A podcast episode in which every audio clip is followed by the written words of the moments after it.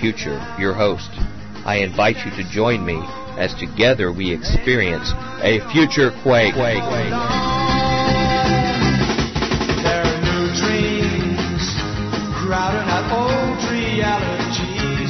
There's revolution sweeping like a fresh new breeze.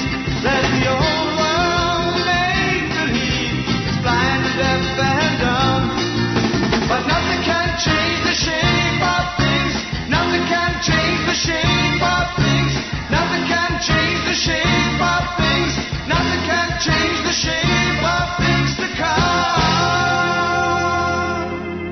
Welcome back to the Future Quake Show. I am Dr. Future, And I, of course, am Tom. Always there. Right hand man. Bionic. Bionic. You always cut me off. I was getting, I was really getting to the point. Well, we only have like, you know, 30 minutes on a show. Oh, okay. Well, Yeah. What, we've got a new guest. we do. It's uh, Dr. Melissa Riley. She's she's uh, uh, a threefer now here on uh, Future Quake. This is her third visit Yeah. to the Future Quake Show. Uh, first time in our new format, Mm-hmm. and uh, uh, her expertise uh, has been in the area of preparation for emergencies, natural disasters, and things in society. And always Mm-hmm. she has the latest information and stuff we've never thought of in that area. She's had some other career changes and things like that, but Mm-hmm. she's still uh, on top of a lot of these issues. And and our our topic for uh, this week's interview is an update on preparing our families for impending catastrophes. yes. Uh, unfortunately, she cannot uh, prepare us for the economic catastrophe. Yeah, I was going to say. So uh, so right she's now. got a huge stockpile of gold somewhere. No, perhaps, not or- not that. But uh, we're going to talk about other physical kinds. Yeah. Uh, we can talk a little bit more about that on Friday. What do you say? I think that's a good idea. Yeah. So we'll we'll talk a little bit more uh, in uh, tomorrow's Tremors about what's going on. Of course, it's happening so fast. By the time we air it, By the it's time almost it, yeah, it, we could be we could be in financial Armageddon. Right. But what Dr. Riley has to share with us this week will not be obsolete. It's going No, to be very, very it's very timeless advice. It's an update on several things that uh, threaten not only Mm-hmm. Nashville area but uh, beyond. So we're going to go to this interview and we'll be back to discuss in just a minute. All right. So until then, here's Dr. Riley. I'm Dr. Future with the Future Quake Show with And I am Tom Bionic. and we have an old friend of our show that's come back in to join us here on Future Yeah. Quake. We have Dr. Melissa Riley, uh, who has uh, been here for some uh, very popular show we've we've had in the past, and we're going to talk uh, today about an update on preparing our families for impending catastrophes. And uh, Dr. Riley, I just want to tell you, it's great to have you back on the Future Quake Show. Oh, thank you very much. I appreciate the invitation. Well, it's it's just wonderful to have you back. Your appearances on our show, I believe it's been twice in the past, have been extremely popular and have gotten a whole lot of listener response and, and feedback that we've gotten. And uh, they were considered by many people to be the most important shows we've ever done. And oh, really? Death and Destruction entertained everyone. Have you listened to our other shows? I mean- it's something that uh, they feel like will, may save their fat from the fryer one day uh, on the, the important information that you shared with us, and we're looking forward to some updates on those subject areas and some new topics to talk about uh, today. Um, to to jump forward, and again, we have a whole lot of new listeners now with our uh, our new format on uh, WENO and, and new listeners we have now. Um, could you uh, uh, br- very briefly share with our uh, new listeners a little bit about your credentials and background and your areas of specialty? Okay, um, I've been in the fire and EMS and rescue service for 16 years. Uh, three years of that was spent in emergency management, being the planning officer for preparedness for one of the counties just east of Nashville. And then um, I'm also a commercial pilot, been a flight instructor for about the last seven years, and then have a PhD in educational leadership uh, with undergraduates in psychology and aerospace education. Wow, so there's not a lot. You you cover a lot of ground there. A little bit. she's she's just getting started. One day she'll make something Yeah, out of yeah, herself. I bet you have a lot of free time with all of those things. Yeah. oh yeah, just laying around. Yeah. yeah. Well, I, I tell you what you shared with us again in the past has just been um, absolutely amazing and it's created quite a stir with our listeners. And uh, the very first show you came on, you uh, uh, you focused on the Wolf Creek Dam crisis, uh, which Yes. is a, a dam up near Lake Cumberland across the Kentucky state line. Um, which uh, is in a currently weakened state, or at least the time when we uh, covered it was in a, a very perilous state. And the risk, if I understood it, if it in fact uh, uh, was compromised uh, due to some kind of failure of it, would have created catastrophic uh, flooding conditions downstream all the way up through Nashville and beyond, even up toward Clarksville area. Uh, and believe me, that really got the attention of the people listening to our show. Uh, I seem to recollect some of the maps I saw that downtown Nashville could have been covered in various places up to 40 to 80 feet of water. Correct, and I think they had the the original estimate was over 10,000 homes would be flooded out. over 10,000 homes. I know we were talking about a multi-billion dollar impact to this area that uh, if I remember one of the government quotes was it would make uh, make Katrina look like child's play. Correct. And uh, at the time uh, when we discussed this, there were plans uh, ready to perform some kind of aggressive emergency repairs to the dam. Uh, do you know since that time, which, and this has been a while uh, since we've talked about this, have those repairs been made? And what's Yes. the what's the shape of the Wolf Creek Dam and also the Center Hill Dam? And where do we Uh, stand? From what I understand, they've been doing repairs for the last two years. They started a, a large grouting project last year where they um, basically drill down and then find all the little holes and crevices that have formed from the karst geology, which is totally prevalent through this area of Tennessee, just all the uh, caves and caverns throughout the rock. And they've just been spending most of their time filling those in to the extent possible. And I think I believe their next step, and I think they just awarded that contract, a multi-million dollar contract, about few months ago, where they're going to go in and build a wall about 275 foot deep, all the way across the length of the dam. But they kind of ran into a, a fault point a few, couple of months ago. I believe the area right where the earthen dam meets the man-made concrete part was starting to separate and do things they didn't ever expect it to do, um, to the point that they considered it dangerous enough that they stopped all of their repairs for the time being until they could put more instruments down there to have better reaction if something were to suddenly change for the detriment. And then also to be able to analyze it and do some more research before they decided how to quite solve the problem that's occurring right now. Wow. Well, that's not encouraging. No, it isn't. and they, they've, you know, of course, downplayed it and kept it very quiet. But I think that's the Yeah. current state of of the dam up there. They're just in the kind of the research and um, testing phase for what they're going to do with that particular part of the dam. Are the Kentucky officials cooperating? I know they they they were very concerned about lowering the water and, and just devastating the local economy there on Lake Cumberland. Uh, have have they done their part? Um, I, from from what I can understand, of course, it's all media re- releases is all I've been able to gather information from. And so, as far as I can tell, it that it's gone pretty good. I think their their use of the lake was up this year over last, so folks are adjusting to it and coming back to the water. Wow. Okay.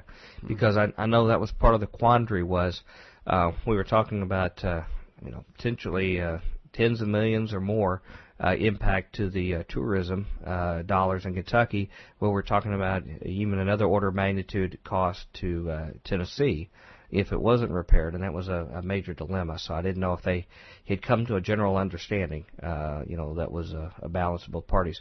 When last we talked, I understand uh, uh, you and some other uh, folks at the Corps of Engineers were even doing some independent evaluations of the ground downstream, uh, checking to see what kind of water seepage there was. That there was actually it was getting sort of swampish uh, downstream of uh, this dam. Has anybody else been looking at that and seeing if there's been any changes?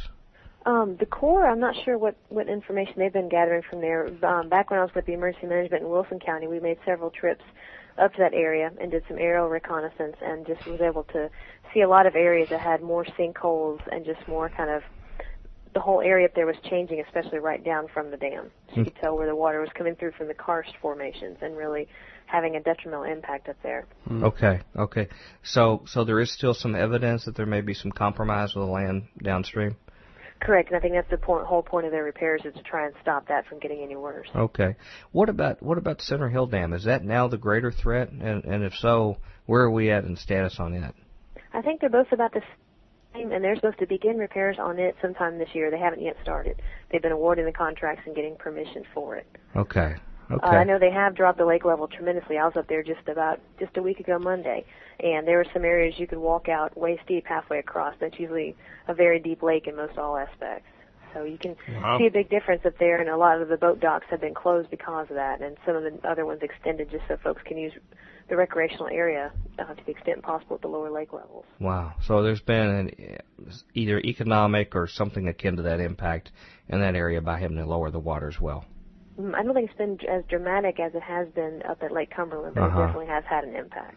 Well, any advice you have for our listeners? Uh, of course, they were very alarmed by the state we were in before. Um, do they still need to be taking any kind of particular precautions, or, or I, I'm not even sure if, if your residence is in that area, or, or what what preparations you're doing. Uh, what, what's prudent at this stage uh, because of this situation? Again, just the same as it was before, the same diligence, just watching, seeing any kind of news releases, kind of being aware of that, and also pressing your local officials, asking them what the status is, what are their preparations and plans, so that um, they're made to stay aware of that and on top of the situation. Because there's so many things going on right now, just making sure that the people who are in charge of your safety are aware of what's going on and, and being able to follow up on the critical stories. Okay. So bottom line is we're not totally out of the woods yet. Not until both of those dams have completed all their repairs would I say it's crystal clear. Okay. But Okay. again, that'd be a really good question to go with the Corps of Engineers and get their take on it. Okay. And so uh, you would recommend that to our listeners to find out that data for themselves.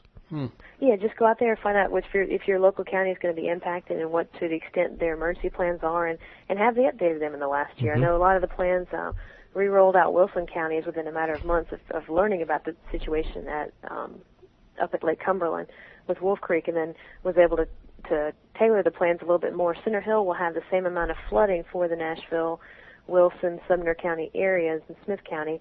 The only problem with Center Hill is it's going to arrive much faster, so you'll get the initial mm-hmm. surge and the water will go back down faster, but you'll have much less time to react to it. Are we mm-hmm. talking like a couple of hours or something like that? Correct. I think it was two, an estimated two to six hours before it would arrive in Wilson County. Which, if it happens in the middle of the night, isn't a lot of time to wake the population up that's going to be impacted and get them out of the way. Right. So it might be just a good idea to go on and tie some pontoons to your house and cars right now, just in the meantime. Just sleep on an inflatable raft. Yeah, it's Yeah, like that you go. movie Waterworld. Be that's what Nashville will look like well, I'm gonna have to eventually. start looking for gills behind your ears if it happens. Yeah, I'm just I I wear those little uh um what do you call the ones you put around your arms? Floaties. Floaties, yeah, that's what I usually go with ar- around here.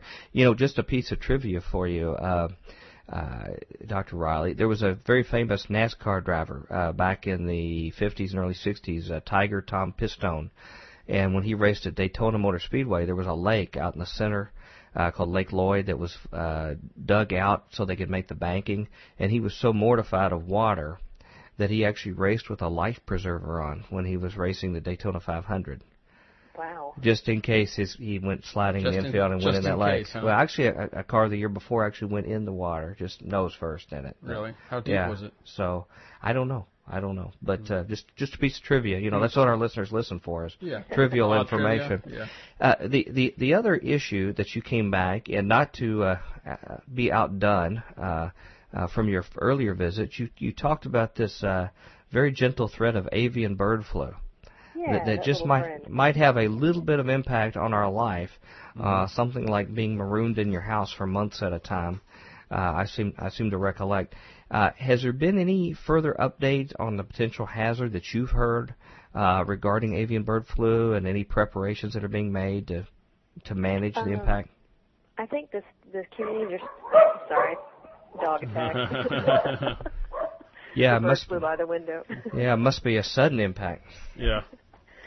Uh, but I think with the avian flu, is the the threat is the same as before, whereas we're still overdue for a worldwide pandemic, um, and that's the kind of thing that's keeping everybody edgy, is because it we are overdue, so it should be coming anytime soon, unfortunately.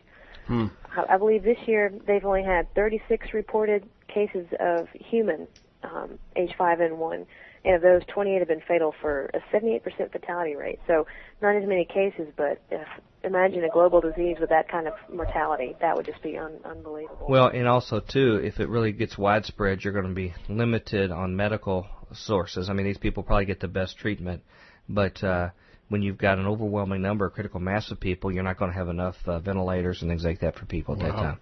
Oh, not at all. I mean, just imagine. I mean, look how quickly we ran out of gasoline here, especially in the Nashville area, just in the last Yeah. couple of weeks. Yeah, no And kidding. imagine even more people trying to go to the one hospital instead of multiple gas stations. You know what the impact's going to have. If that's not a wake up call, I don't know what is. What you just mentioned, the example with the, with the gas and how quickly we're crippled, even though surrounding cities seem to be just fine. Uh, it, it's an immediate problem. What what I seem to recollect uh, you speaking about before was that um, even if one was willing to risk going outside their home and risk exposure, um, pretty soon there'd be very little food that they could go get if they didn't have things stocked up because uh, transportation of food into the communities that have been affected would likely come to a stop and the food would quickly disappear. Is that is that correct? Mm-hmm. Because our whole economy is based on the just-in-time delivery system, and Mm-hmm. we've seen that very clearly with the hurricanes. Um, anyone that's been down in that area trying to respond or evacuate, and even just critical resources up here, such as gasoline, the the flow of goods was interrupted on, and that was just on a f- couple of days or a couple of week basis. Now imagine the pan flu, which will come in six to eight week waves, and you've got six to eight weeks where there's nothing coming into your community because the truckers aren't going to bring it in and risk getting infected. Wow. So Or our you don't want to order stuff from another state that has the infection mm. and risk it coming in on the goods because the virus can live, mm-hmm. you know, up to 24 hours on things. So you get something overnighted mm-hmm. from China and you've got the virus right there in your house. So nothing moves. In other words. You just yeah, it'd be almost a complete paralysis of everything. Well, this is an uplifting show. Yeah, even even more than normal for Yeah. future quake. Uh, Yeah. But uh, you know that that was something that uh, w- when our listeners sort of digested all we shared about with on the avian bird flu and and, and this fact about uh, storing up food and supplies for possibly two to three months even uh, that our government has also said is prudent to do. That's that's no joking matter, is it? Not at all, and it's it's hard to say. Oh gosh, am I going to stock us up? Am I feeling paranoid? But just look around. I mean, look at the folks that have been devastated by the hurricanes, the horrible tornado that we had come through our area back in February. There's just you know very simple ways nature can just overwhelm what we're used to. Right. So in other words, you're saying there's a whole bunch of different reasons why it makes it worthwhile uh, to have that available. Some more Right, it could extreme and some others, but it's still, it, it could come in handy a bunch of different ways. Because if it is the one time it's needed, and you, you, it's not the time to go to the grocery store with, you know, the other ten thousand people in your community at Uh-huh. the same time. Right, right. Um, that's. Uh, i- is there anything else that we need to be aware of? Any developments in the avian bird flu area that, since we've last talked, that we should add? No major ones. Just again, the flu season's coming up. I encourage everyone to get the flu shot. It's a dead virus. There's no way you'll catch the flu from getting it. Um, but if you have that, that if there is an outbreak, it's an easier way to tell which one you have, and also it reduces your chances of catching the regular one, which over 36,000 people a year die from that alone. Mm-hmm. which I think is also an overlooked fact on how easily it's spread, especially the, the people who are more infirmed, your elderly and your young, are going to catch it and become much sicker because of it. And, and and I guess too, uh, keeping up your general health is a good idea, and strengthening your immunity in general. Lots of hand washing and just being aware of your surroundings. You know, if you go to the grocery, touching all the carts, don't try to, not to touch your face while you're in the shopping center, just because you're whatever anybody else had before, you're going to pick up and transmit right right into your body. which which again benefits uh, with the outbreak of MRSA and these other t- type uh, staph infections things going out. It's we, we live in an area that basically requires a sanitized environment. Uh, I, I noticed somebody at our church uh, at the other day had had placed in our office uh, some of this hand sanitizer, just simply because you know being a greeter at church, you you interact with so many people and it'd be so easy to spread something. Not only get sick, but in all these environments, and, and and now that these things are getting so drug resistant, that if it takes hold in your body, it's much more difficult to be able to eradicate than it was in times past. So what you're saying, Doctor Future, as a greeter at church, you're actually a vector. I'm sort of like Typhoid Mary. Yeah. Typhoid gonna say, Future. Yeah. You Yeah. are the polio blanket in the uh, I just in the rec- Indian encampment. It's like that song, I am a rock, I am an island. You know, that's why Yeah. we need to live. Yeah. We have our books and our poetry to protect us and sealed in our armor. You know? which of us hasn't been sitting in church and you hear the person behind you just racking, and you're like, oh my god, Yeah. Yeah. their hand in 20 minutes. This is oh. And you Yeah. can just feel that cloud of germs just permeating throughout the sanctuary. Well, on to the next topic. All right. Now that we're uh, all up and happy and up. Yeah, now that's the Great. good news so Yeah. far. Now we get into the scary stuff. Um, the, it, it, as far as you can share with us, and this may be something that you're really not at liberty much to discuss, or or with some of your newer duties may not be as plugged into. But uh, knowing you, I'm sure you're staying somewhat abreast of some of these things. Um, have there been any plans or preparations you're aware of in the community for WMD attacks? I know we hear things about this. The terrorism threat's still really high. I know you're not as plugged into some of those plans, but but even as just a regular citizen, have you been aware much of that, or any any kind of new developments there that we can be aware of as citizens? And uh, concerns. The, the plan, the, I think that pretty much the same plans have been in place. Um, I think the further we get from 9/11, the less interested the public is, and the less interested the Congress and so forth are made to mandate that type of funding to prepare for it. I don't think. Mhm. I think you'd be hard pressed to find any community that is actually fully prepared for a WMD attack. hmm I mean, New York City and them have tremendous resources to respond to it, but as far as the planning and preparation, you know, that that type of thing in a country like this could happen mm-hmm. any place.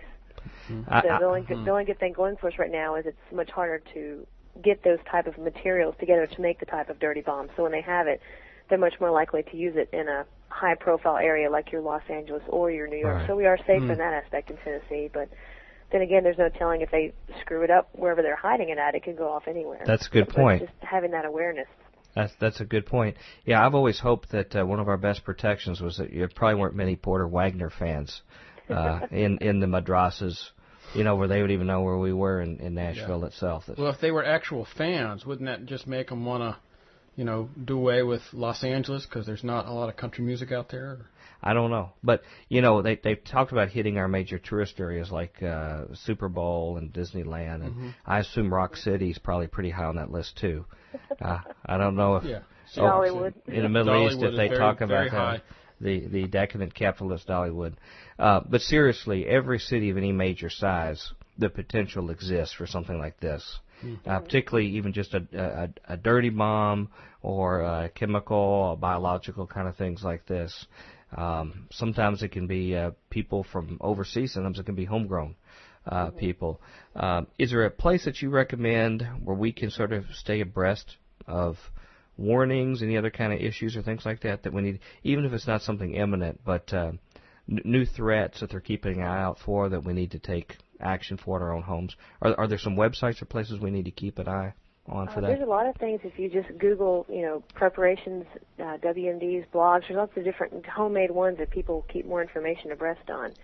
Uh, there's a site called emergencyemail.org, and that's pretty good about developing news with hurricanes or other larger incidences. And it also allows you to program your email or cell phone um, to receive information real time, whether it's a thunderstorm warning, tornado warning, amber Oh. alert, or type of hurricane or, or larger scale event. So a cell phone would be great if you're away at work or somewhere where you're not around the news, and at least you can get the heads up. breaking text message, uh-huh. Wow. And that's great too when with there's weather warnings. You're so sleep at night, you hear your text message go off and severe thunderstorm warning for your county. Hmm.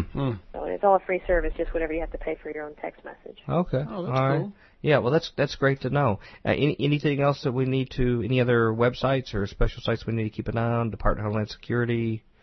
Um, those, okay. the, apparently those seem so so slow to react to any news Really? information that it's more often just doing a, a Google search and just looking around and finding your own site that's reputable and that has good information on it. So they wouldn't necessarily be as fast as say the response to Katrina. No. It would would would wouldn't be quite that standard of uh, rapid response. Um, one area that uh, we have not been able to speak at, at some length to you about is the uh, rapidly deteriorating uh, civil engineering infrastructure in our country. Uh, bridges, overpasses, dams, this kind of thing like this in general across our country. We've talked a little bit about the situation with, with dams and, and how uh, what we're facing here locally is only indicative of, of an issue that goes across our entire country right now. Uh, and then since I believe since you've been on our show, we had the incident with the major metropolitan bridge collapse up in uh, Minnesota, in Minneapolis, St. Paul. That was a, a major disaster, and at least was a wake-up call for a little while for people uh, before they quickly forget about it and move move on with their business. Um, what's your opinion about where we stand uh, as, as far as this concern nationally? Uh, our whole infrastructure uh, in these structures and the age of them, and uh, are, are we looking at sort of a countrywide uh, catastrophe uh, Uh, that could Yeah, come upon us? I believe it's going to be a nationwide problem that we'll be dealing with for the next 25 to 50 years because the, we had this huge, tremendous boom of economy and building and just pride in country that we had right after World War II, mm-hmm. and all that fan, was fantastic. But it since that time, everything was kind of built like, oh, this will always be here. Well, now we're we're coming up into the generations where what was always there is now crumbling, and it's time for us to start repairing that. And gosh, how are we going to afford it? You know, how long is it going to take? And you've got communities that can't even afford to hardly open their doors in the schools this year or keep their sports teams running because of the money crunch. The last thing they're going to be repairing are bridges and you know larger scale, high profile items unless it's made forefront in the public mind. You know, it would sure make a lot of sense instead of just handing out a trillion here, a trillion there to Wall Street bankers, that that money would actually go to somebody who would actually construct something with that money. Mm-hmm. Yeah. You know, you actually think? pay for jobs so we don't have You high know. unemployment and things like that. I don't know. I don't know. I think there's a certain logic to uh, giving the money to the people that um, got us here in the in the problem in the first place. Oh, is that right? Let no, not have really. Actually, I'm the being facetious. But you know, It's a I- complete joke. It just gave me an idea, Dr. Riley. If we if we withheld the money from those bankers and let them go under, um, we could loan the money to other people independently for something real to do. That'd be nice. And uh, as long as they're getting their money from some other source, they don't need the banks to uh, loan to them. Uh, because at least it would actually, instead of throwing good money after bad, we could actually be addressing a real problem here and uh, re- real concern we have. I know, I know it was the last depression we had that created the New Deal and the CCC and and all of this massive construction across our country. Uh, heaven forbid it's going to take another depression uh, for the government to do the same kind of thing again. Well, if course- it gets rid of the Federal Reserve, I'm for it. Well, we didn't have we did be have honest. deficits at that time, so they they started making deficits at that point. Yeah. Now we have so much deficit. I don't know how they could service the debt and do another big works program like this. But That's true. do you have any solutions, Dr. Riley? Wish I did. We debate this all the time, but yeah. uh, I got a piggy bank. If that'll the, help. the the the problem though is that it's it's you know it's a uh, what a stitch in time saves nine. Right now we. Sorry. Boy, was that you, Dr. Riley, or the dog? Oh, we Yeah, hate to get you. getting- Yeah, we hate to get you fired up. I We mean, hear that from a lot of our guests. We sort of hit a Dogs nerve. are Yeah. we hit a nerve sometimes. Um, the, the the problem is is that if you spend a dollar today to repair, you can save the nine dollars from the catastrophic impact that occurs. If we don't have the dollar right now, if we think we have economic problems right now in our country, when these things start co- collapsing in mass across the country, we won't even know what economic crisis is. I, I can't imagine uh, uh, when we start having major, major cities have major corridors Wow, down yeah. for things like this. end up standing around with long hair and long the beards. work like, starts, I mean, it, it, it was devastating to Minneapolis, St. Paul, Yeah. just to have one bridge uh, that, that went down in this area uh, itself. Uh, not that we're done with our list of concerns that we like to talk to you about, uh, but one, one uh, that I understand we're long overdue for in this area is a major seismic event, uh, Yes. particularly from the New Madrid fault. Uh, supposedly it's overdue, uh, and people think it will really be a, a, a big one uh, when we do have it here based on its prior uh, behavior. Hey, what have you seen regarding any forecast of damage potentially for Nashville and surrounding communities if such an event were to occur, and how are we preparing for that? Nashville, I don't think is going to be impacted quite as severely, but basically everything west of Jackson is going to be in big trouble. Um, they're projecting the death toll in the hundreds of thousands, if not in the million, in Memphis. Um, basically, that whole thing's just going to collapse that entire area. Okay. And you think of that population that's that's condensed and concentrated in that area, and the bridges that span the rivers, they'll almost be cut off from everybody. Uh, I know a large-scale plan was enacted by the Tennessee Emergency Management Agency within the past year, where they actually simulated if New Madrid fails, what are we going to do? And they were able to bring in um, different Army Corps of Engineers and different uh, military personnel to show how to build those temporary bridges, just to have enough of a way to get one bridge to get some kind of resources over in there. Uh, it would take massive use of helicopters to shuttle search and rescue personnel from one side to the other. And in the state of Tennessee, our main USAR or Urban Search and Rescue Team is Memphis. They are Tennessee Task Force One, so they would almost be decimated immediately, and it would take the um, other teams from every local county as well as our other task force. Excuse me. Mhm. from Chattanooga, Knoxville, Nashville, the other cities to respond in as well as from other states. But Wow. it would be unprecedented um, destruction and, and death and, and rebuilding in that entire area. Plus, all the other areas affected besides just Memphis. Your rural counties would be Mm-hmm. wiped off the map and would be the last ones to even get resources. They'd be your little Mm. Waveland, Mississippi was when Katrina hit New Mm-hmm. Orleans. Just they're decimated as well, but they're all but forgotten in the Wow. response efforts. Now, St. Louis and Memphis, those would be the two major ones that have major damage. Mm-hmm. Okay. Um, what what what would living conditions? I mean, we have listeners all around those different areas. What what kind of living conditions would they expect to live in if they had a, you know, I mean, they've even talked about a 9.0, you know, in areas like Holy that. Holy cow. Yeah. I mean, Well- that's based on precedent. If it was something that high, I mean, very few structures would even be inhabitable anymore. And the, and the Yeah. time and money it would take to even rebuild in that area would be tremendous. I mean, you're looking at even just coastal communities that are used to hurricanes, even Hurricane Andrew from years ago. There's still areas down there that have yet to rebuild. Mhm. And then you look at this on a large scale on, on the back of several decimating hurricane seasons and the toll it would take on our country as far as compassion fatigue, cost of rebuilding and repair, plus just the life-saving efforts would just totally exhaust all, everybody. So if uh, someone in St. Louis starts to feel the tremors, it's best to step off of the arch, probably. Yeah. or have quite a ride. Yeah. Gosh, well, you know, I grew up in the, as I've, I think I've told our listeners, I grew up in the San Francisco Bay Area, and I remember going through the uh, the earthquake there in '89 that you know collapsed the uh, the Nimitz freeway there, and uh, part You of thought Bay- you were away from all of that coming over here? Yeah. Yeah. You haven't felt anything like the big one from New Madrid. It rang the bells, I believe, in uh, Philadelphia, didn't it? The last time it went off. Golly. That's that's Really? that's my understanding. Wow. It actually made the Mississippi River uh, go upstream. Oh, you know what I That's did? unreal. Just imagine the forces involved to do that. Yeah. Yeah, it's uh, Yeah. It, it just defies the imagination right now. So, so you think we're uh, sitting pretty here in Nashville, huh? It would be good as far as impact from there, but again, you've got to look at everything else that's going to be cut off. All the resources spent to that area, Mm-hmm. um, telecommunications, you supply lines that come across through that area. A whole lot of things are going to be problems. Um, your gas pipelines that come up through that direction, both natural gas, propane, petroleum, all kinds of stuff that comes up through there are going to be absolutely disrupted, if not decimated as well. Oh, so so uh, l- like we don't have enough problem with fuel right now. We could we could have even further problem with uh, sources of fuel and things like that that might come this Just direction. depends which sources are run through the Memphis area. Yeah, yeah, I understand. Uh, our trunk line right now for gasoline, I believe, comes off of Atlanta right now.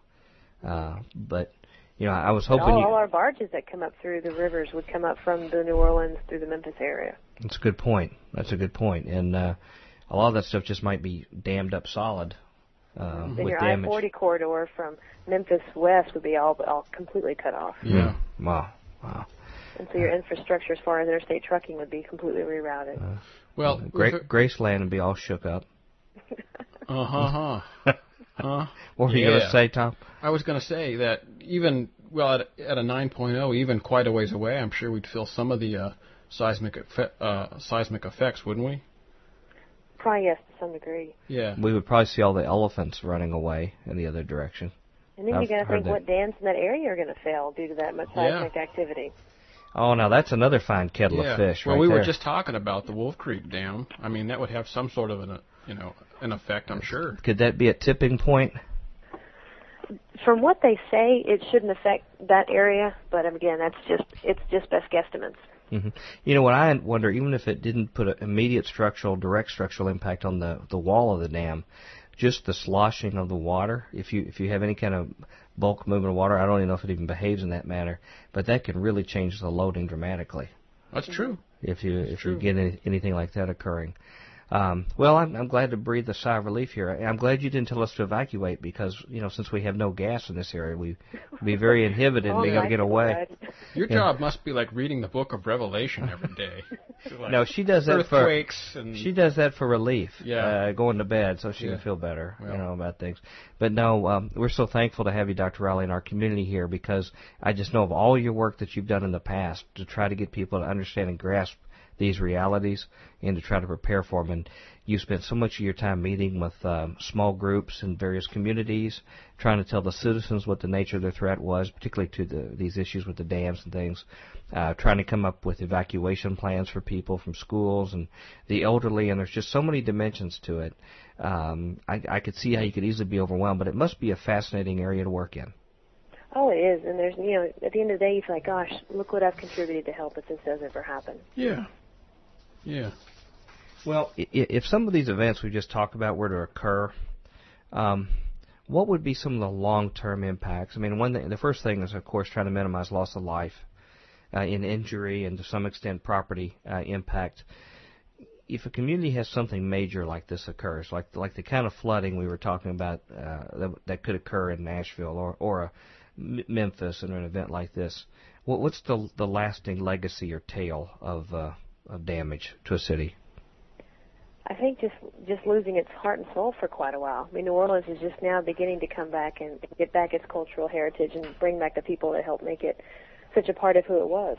Mm-hmm. Mm-hmm. We worked a few weeks ago um, with the transit system in Nashville, helping to transport evacuees from the airport out to their various shelters throughout the Nashville, Middle Tennessee area, and it was just it was just very humbling experience to listen to them and, and what their stories were from Katrina and what made them decide to evacuate this time and just what they had gone through and some of them had literally finished rebuilding their house two weeks before they had to evacuate for this storm and didn't know if it was going to be there when they came home. So they're living a life that us in this area, except for the tornadoes that come through here, we really never have to face such life-altering events. If I go to work today, is my house going to be there tomorrow?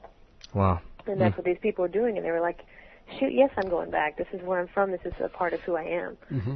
And you know, there's an inherent pride in there that you just look at those people and you're like, that's pretty amazing, and that's what makes our country what it is. Mm-hmm. Mm-hmm.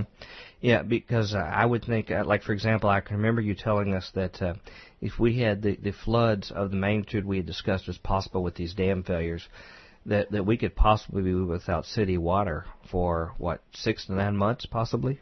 Mm-hmm. Or if not longer, depending on which areas were impacted. I know at the time we were doing all the research, it was a three to six month wait for a water pump on a regular day. And then imagine if every community is asking for a water pump to get their water system back on board. Um, it may take quite a amount of time before that's brought in and See, able to function. I, I would think that, that a lot of your businesses would find a necessity to relocate, not being able to uh, you know run in survival mode for that long, and that would be a, a lasting legacy on, on a community. Is just simply losing the jobs uh, where where they've got they've got to go in survival mode to be able to function, and and people mm. are going to have to move away, and it might take a generation or so for a community to respond. And, also the data that would be lost. I mean, you look at your your courts, or even just your major businesses that have everything stored in certain warehouses around their place of business. If they've got to evacuate quickly, if it's a Center Hill couple hour effect, all that stuff's going to be lost forever. Mm. All the records, everything that they've ever had with that company. Mm. And they're not they're not taking action right now to store these things or back them up in remote places and things where they could retrieve that? I think for most businesses, A, that's not on their radar screen, and then B, the cost of doing so versus just trying to stay ahead in everyday business, especially right now, is just right. it, it's not a risk benefit to them at this time. Well, you know, I don't see an excuse for a city office though. If you're if you're talking about the courts and things like that, what why they would not have a you know just an electronic uh, means to back up in some remote location uh, this kind of stuff if, if they don't, they do, and, and, they should have the servers and the capability to be doing that. But yeah, yeah. Really well, I mean, depends on I guess the how up to date they are, what their IT people are like, and how aggressive they are at doing stuff like that. I to- totally wouldn't be shocked. I mean, there's things we we found out there in uh, uh, during Katrina, New Orleans. There were all sorts of uh, events that occurred that they hadn't planned for, nursing homes or things like that. Mm-hmm. How do you mm-hmm. you know how do you move? Uh, you know, our doctor still swears to Mrs. Future now that. Uh, there was actually eight alligators that got into a nursing home and ate some of the residents there before they Your got doctor them swears about yes. swears that mm-hmm. happened. Yeah.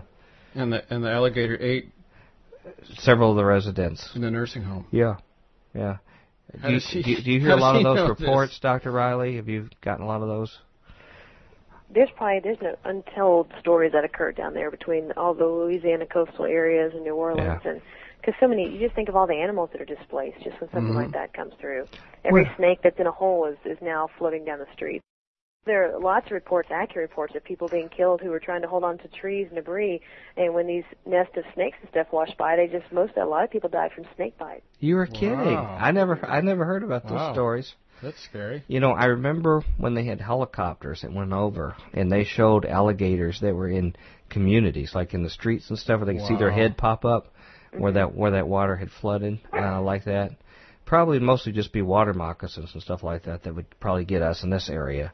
uh, mm-hmm. of, of the country, which gives me a lot of relief. Unless you live next to a local zoo uh, that floods, then there might be anything yeah. that comes and, and gets you. But well, as long as they don't, I don't get attacked by those nutrias they have down there. the the what? The nutrias. They're like these. They're basically really big rats. They're rats like the size of okay. a pyro. Really? A puppy dog. Yeah. Really, nutrias. Yeah. That sounds like a, a like a bar I should eat, you know, for like weight loss. Nutria? Yeah. Yeah. I just went running. I'm gonna have a nutria. Uh, that's right. Exactly. Less calories, more taste. Well, back on to serious topics here. Um, you you mentioned about animals, and uh, of course there's the the negative impact of uh, hazardous ham- animals that could pose a immediate threat to us. But what about the ones that we love? We mentioned Pyro here, who's our, our regular guest in the studio. Um, no one is closer to uh, to their pets than Americans, and they're treated like family. Um, that is something that has created some real tragedies. I can remember when people were loading up at the Superdome, uh, a story of a family that were they were being forced on a bus, and and a little boy had a little little cute little fluffy dog Snowball, hmm. and I remember them not letting him take that dog. It was a family pet, and them yanking it away from his hands, and they never saw the dog again. You know, they just moved it on some, somewhere else. That kind of story, I don't know how many times that was played over, but but people don't even stop to think about these parts of their family. What's the reality on this? What what likely will happen in you know in an event of that magnitude, and what can we do about it to best take care of our uh, beloved animals?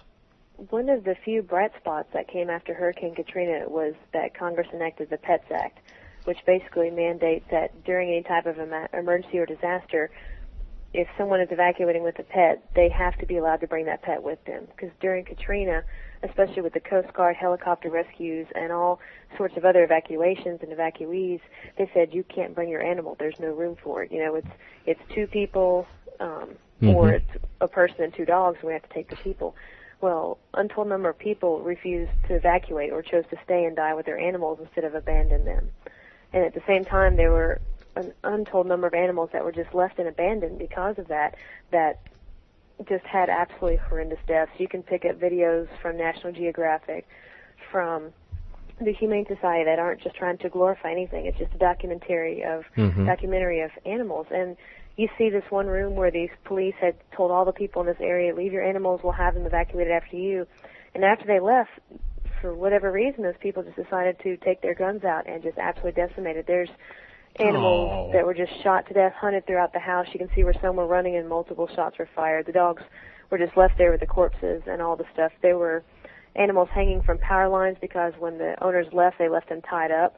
So when the waters rose, the animal's still tied by its neck with either a chain or a rope that it can't get free of. And mm-hmm. you just found animal carcasses hanging in all kinds of trees and houses and power lines after these mm. waters receded even during the tornadoes that we responded to in February up in uh, the counties that were affected, we found animals dead with, you know, still tied chained to dog houses. I mean, just things people don't think about. If you're in a disaster, at least free your animals so they have some type of chance if you're going to leave them behind. That's exactly right. That's you know, and what really gets me those kind of things that are preventable, uh, mm-hmm. like that. I don't know, I, you know, where where uh, events like that occurred with law enforcement people. I know it's an extremely uh, stressful time in what they're doing, but I don't see any excuse for some of those no, things that they did. that just don't get crossed, and that was absolutely one of them. Uh, were, were they held accountable uh, in events like that? Have you heard cases where they've been held accountable for abuse of animals? I don't know. I think there was so much going on that that's the lowest on the totem pole as far as other crimes that were occurring with the rapes and the murders and right. everything else going on mm-hmm. at that time. Well, you know, it's one thing if you're bringing your pet and somebody who's just a volunteer says, "Look, you can't bring your pet in this building," and you say, "Wait a minute, Congress passed the Pets Act and I'm allowed to do it," and they say, "Yeah, right, whatever." Tell you what, I've got the gun. Do they?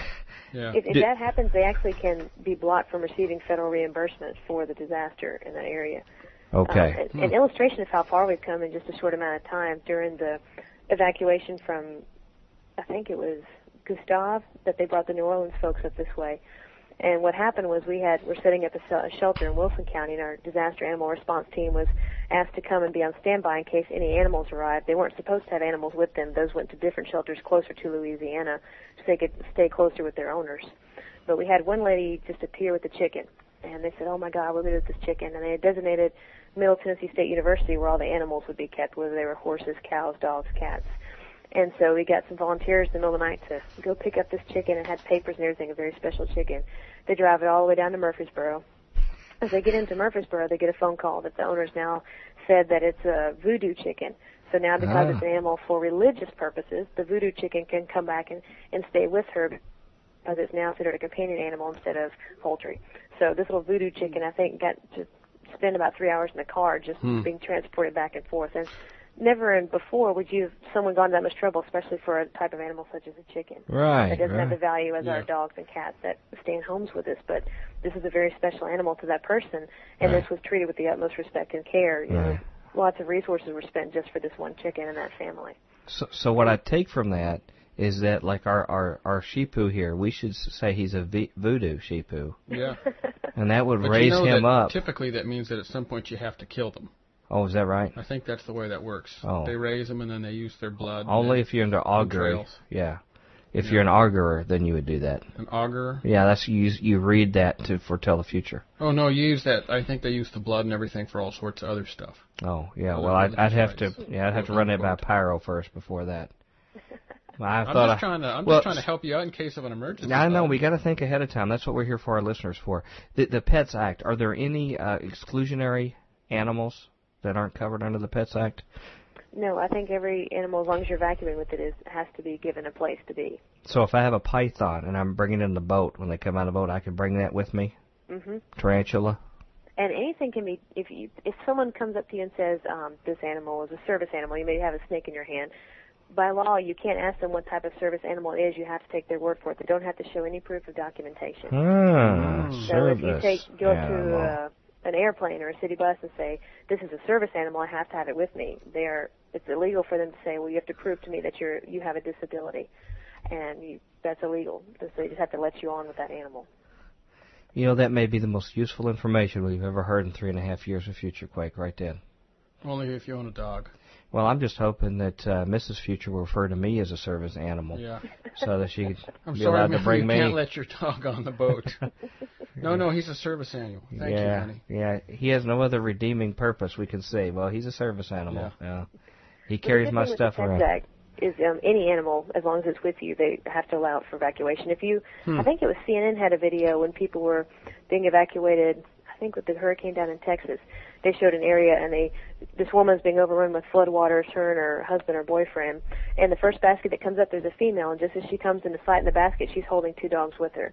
And never before would they have made a, a priority to put two dogs in a basket when the Hmm. water's about, the car's about to be washed away, but they brought the whole group up instead of leaving them. Wow. Well, um, that that's great news to hear. I know our listeners are, are tickled to death, and I know in a future household we're certainly relieved at that. But what about shelters? It's one thing to be able to evacuate. Um, you know, a lot of times they'll have a place with a cot or whatever like that. Wh- What what happens then as far as your pet? um, they're mandated to have them set up in a, designated shelter. So if the animal can't stay right beside you, it can't, can't stay in the same room with you at the shelter just because of sanitary reasons. If people are allergic to dogs and Mhm. have dogs, or vice versa, but they have to be in the same area, or they have to give you the ability to transport you over to the place. So say there's an animal shelter and they're going to house the animals for the human shelter. It's a couple miles away. They'll be able to transport you several times a day to that to see your animal. So you'll be kept in contact of where it is and, and be able to see it at all times. Okay, okay. Hmm. That certainly sounds much, much more humane. I, I, I just really grieve for what happened through Katrina and things like that, and how in a civilized society we could have it happen. What did, but it happened to humans. thousands of, and thousands of, of animals that are now feral and, and reproducing at an incredible rate down in those coastal areas that Hmm. were set, let loose the first time and have whichever ones have managed to survive the subsequent hurricanes are still running around without immunizations Hmm. and dying horrible deaths from heartworm, parvo, just dog fights, whatever else is going on down there. Right. You know, we've not had nearly as much coverage on TV about what's happened in Houston. We get a little bit here and there, and then it moves on. Well, I Because heard we've, it was on a media blackout, though. is that right? That's what I heard. Well, That's- you know, that's I've a heard- very good reason. I've why we're not heard seeing it. rumors of Yeah, that. because they blocked it out. Uh, Dr. Riley, can you fill us in any more on what you've heard about? I Uh, haven't I haven't heard any word on that, and probably honestly there wasn't high enough death toll for the media to stay focused on it very long. hmm. But but but but I s- still hear that it- a lot of the displacement, like long-term displacement, is just as bad with this as it was with Katrina in many ways. Oh, there's there's whole communities that also were wiped off the map. There's some that their fire departments are no longer in existence. So if they have a medical or fire emergency, it's taking hours sometimes for uh, neighboring communities if they're not overwhelmed to come and just take your normal heart attack or allergic reaction or snake bite and get it transported. Well, when are they going to do what makes absolute sense and just turn that whole Gulf region into a big campground? Where when something bad comes, everybody can hook up their trailer to it and, and get out of Dodge for a while and keep it natural. I don't know any other sane way to deal with it because we know every year we're having widespread devastation. Mm, And it may just be something that's going to have to unfold in the next decade because until now, pretty much you'd have a rare hurricane that would hit Florida and people would talk about it because it impacted where you went to vacation. But it's just within, within the last few years we've had just one after another after another, and it's showing us the impact of a high population in a vulnerable area where we've decimated the resources by taking away the swamp areas and the areas of protection, and it's just getting wiped out. hmm Right, and uh, the the problem is we're in such dire economic state right now. All this stuff feeds into each other. Is that our, our our government is really not at liberty to do the very gracious protection like they did in the past. Of course, there was so much waste with Katrina, with all the mythical FEMA FEMA trailers that were left uh, rotting and unused. People still in those trailers down in that area, the ones that are occupied. Um, but the money's not going to be there in the future. So it's just even more so the case where you're going to have to look out for yourself. And how often can these insurance companies pay to rebuild? Right. You know, they've got to be decimated every time a storm comes through. Well, they're collapsing already without these things occurring right yeah, now. they don't need our help. Well, the, the, the government now is taking over the biggest one right now, Yeah. officially right now. AIG. Well, um, Wow. given that's the situation we have right now, uh, you have shared with us in the past about preparation techniques, and I just wonder if you could share for our new listeners, plus anything new that you've come across and heard. Yeah. What what do we need to do for this breadth of things that we've talked about here to best prepare for these kind of events in a household? I think the first thing is just acknowledge that our own humanity. We're all human. We're all fragile, and anything can happen to me that's happening to the people that I'm watching on TV. Um, I mean, I'm sure the folks that were hit with the tornado in February weren't expecting to lose everything they had in the blink of an eye. Mm-hmm. The storm that lasted just a few minutes through there. Um, and so the best thing is, to, once you acknowledge that, instead of living in our perfect little technology creature comfort world of saying, hey, all this could be taken away in an instant, then what am I going to survive on? Um, just use this recent gas thing as just a wake up call. You know, our our life was inconvenienced for a little while, and we're all throwing fits. And there's people down the coast that aren't going to have homes for years now. But we're like, oh, my car's not full. I'm going Mhm. to freak out for a while. I'm getting a fist fight at the gas station. But the biggest thing is just, you know, take your time and over every time you go to the grocery store, buy a couple extra bottles of water or a couple extra cases of this or that and just slowly build up some kind of stockpile. And, you know, as your water starts getting closer to expiration, just cycle it through and use it more. Mm-hmm. But just be very aware that this could happen any time or that this critical infrastructure of supplies for whatever reason could be interrupted. And find a place that uh, I, I guess that you know will be dry, probably some distance off the ground, Mm-hmm. that can be s- secure, and that you can be. If if you have to go get away from something, you're still going to be in proximity to your supplies. Mhm. And something to think about is try to have a few months supply on hand of your medications. So many more people mm-hmm. now are med- medically dependent, mm-hmm. whether it's diabetic medicine, um, vitamins, maybe some stuff for psychiatry, depression.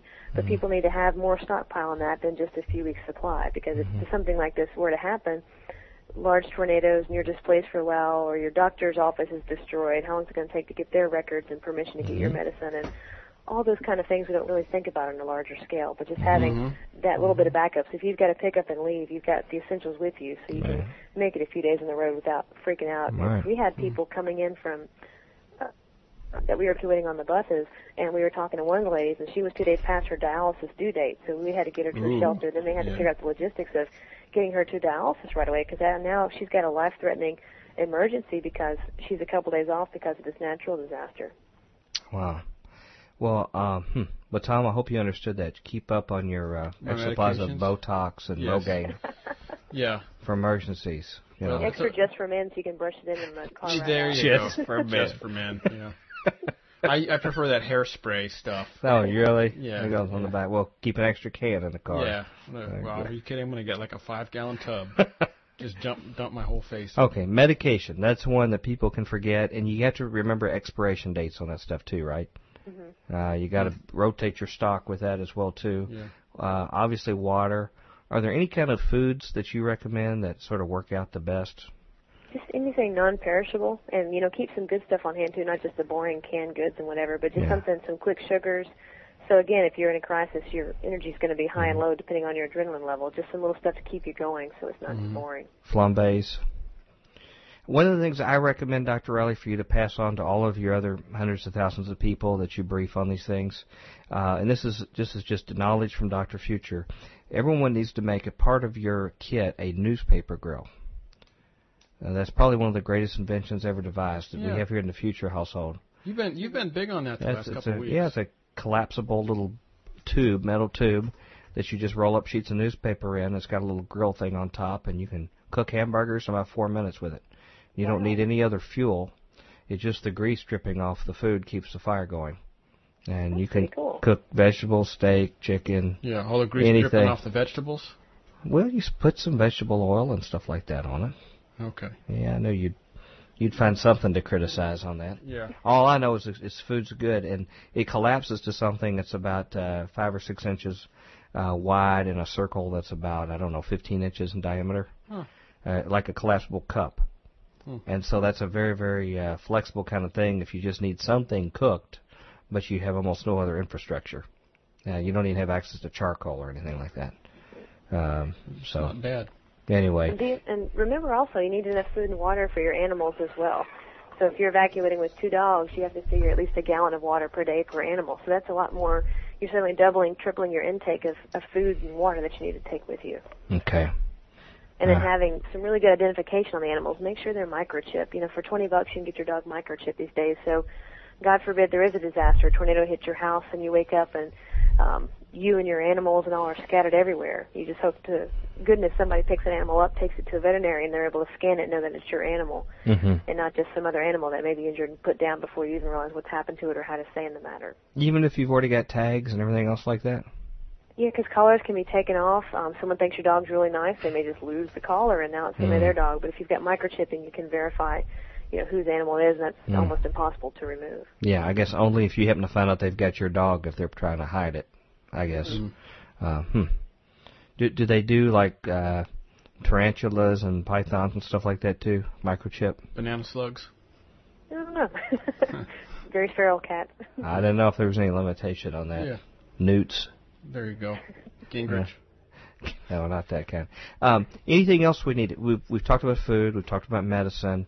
Uh, anything else as far as um, let, let, let's say we're we're stuck in our homes. Yeah. We're stuck in our homes. We don't have power. Yeah, it's it's What about bird things flu like time, that? and and, Yeah. and we're in trouble. Yeah. What what what else could we use at our what, what our home or what you all discussed? Pretty much anything that you need to use to basic survival. It's, everything kind of goes out the window at that point. Just treat it like the insurance company now owns the home.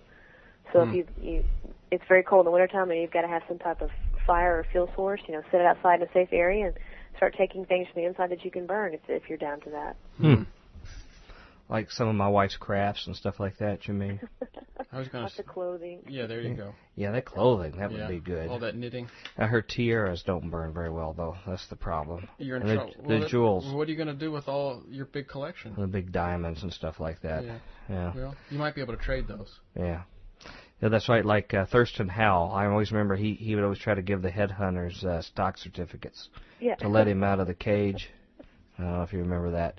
Um, th- w- one of the things I know that has been an issue lately is uh, when people um, don't want to leave.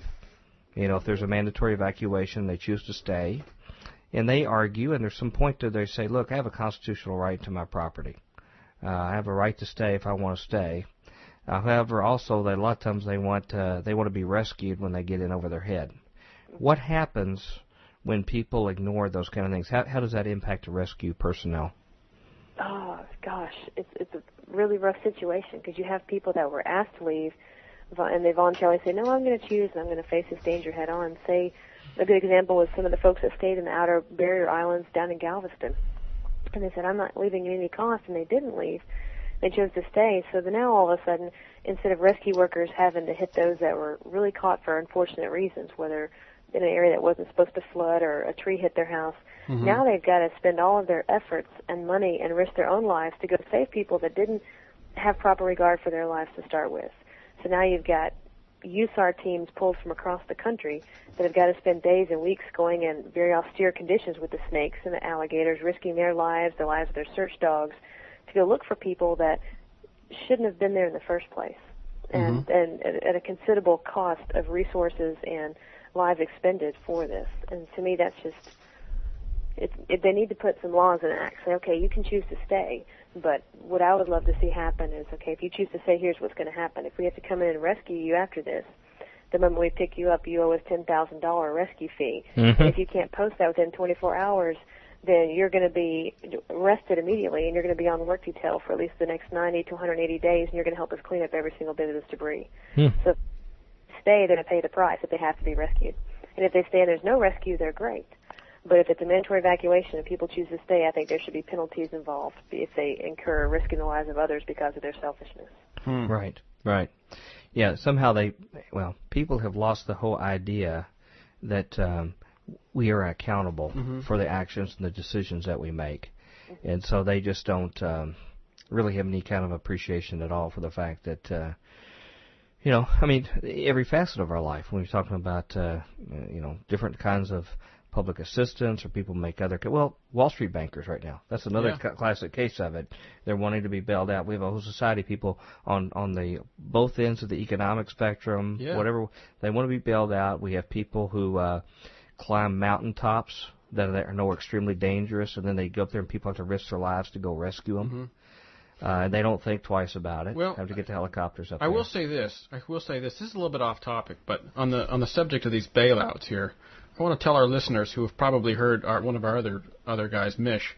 Uh, uh, he's talked about uh, on his website calling Mm-hmm. these senators during this bailout. I tell you, it's empowering if you do that. hmm I, and I think that's something that we can expand uh, expand more Well, well, broadly to yeah. this. You know, the idea that uh, actually getting prepared for some of this stuff is probably quite empowering. I would imagine. Right, You know, right, right. you know? Actually, taking charge of your life is what you're saying. Yes. De- dealing with. Mm-hmm. Well, you know, this this leads to another question that I have. Uh, looking again on it positively, one thing is what what you plan for with your family. Provisions are one thing we were talking about. The other thing is is you have to have a plan, right? Your family, for example, if you're separated, Mm-hmm. if it's an average day, people are at school, uh, at work, whatever. Uh, you need to already have something in place if a catastrophe happens during that time, a central place to meet, a way to contact each other. Correct? Mm-hmm. Correct. And the best way is having a contact that's not in your state. So you can say everyone's going to call Uncle Joe to check in because the odds of getting a, a hold of Uncle Joe who's in a different state is much higher than getting a hold of someone locally when all the cell towers are maxed out That's or completely interesting gone based on the size of the storm or the Mhm. earthquake. Wow. And make sure you stay in touch with Uncle Joe regularly, 'cause- so you know he didn't end up in a nursing home and you don't know it, Yeah, and eaten Right. by an and he and he Yeah. can't reach him. Or Nothing yeah, I hadn't no thought longer about in service or has been disconnected. hadn't, Yeah. hadn't thought about the alligator. Can't find part. Uncle Joe, but the alligator keeps ringing. Yeah, yeah. So, uh, but th- that, that's a great idea. That's the Yeah. kind of things we need that we just would never even think of. Is the fact to have an out-of-state connection uh, because everything else may be bad. Mm-hmm. And the other thing is to have a meeting place away from your home. Your home may be ground zero in the very Mm-hmm. place you can't go. Right. Uh, Even a place in your neighborhood. So if a storm hits your house, you know, where in the neighborhood are you going to go to? It needs to be somewhere different from where your home is because people may not be able to get back to your home. Right, right. Wow. Uh, you know, this, well, and, and by the way, these kind of things hit very close to home after our last show we did with you because um, there was a major gas leak up in Louisville, Kentucky on the south side, a derailment, and it was very close to uh, Dr. Future's uh, parents lived in that area, and that whole place was uh, evacuated for a long, long, long period of time. And the, the residents got very, very little information. It was uh, chlorine gas, I believe. There was a huge cloud that just went over the whole region, the whole You know, territory, it was like things- a major That's disaster. one of the things I don't understand about a lot of this evacuation or uh, emergency management. It seems like when there's a real emergency, typically the authorities cut off information because they don't want to have a panic about it. And that seems to me to be the wrong the wrong thing to do. Right. You know? And one of the practice stances we were taking in Wilson County under the leadership of the former director, Jerry McFarland, was just that, you know, we're whatever happens, we're going to come out with it in real time information Mhm. as it develops. We'd already gone over that with our plans for Wolf Creek. If this happens, we're going to do briefings at twice a day, and anytime in between something happens, we're going to update everybody with it because if the last thing you want is the perception of someone's hoarding information from you, especially if your lives are on the line. Yeah. It's going to breed distrust and anger. But if you're forthright and honest, because all you can do is all you can do, Mhm. and that's that's the best way to kind of develop that fostering in the community of support of each other. hmm Right. Well, why do some other why do some other people not choose that way intentionally? And and maybe it's just me being you know nuts, but it just seems to me like there are some places that tend to hoard that information and don't let the mm-hmm. public know. What what is the mm-hmm. advantage in that? Well, the fact whether you're nuts or not, it's still true. Oh, What well, you I'm glad we said, the got point, got you that cleared up. Yeah.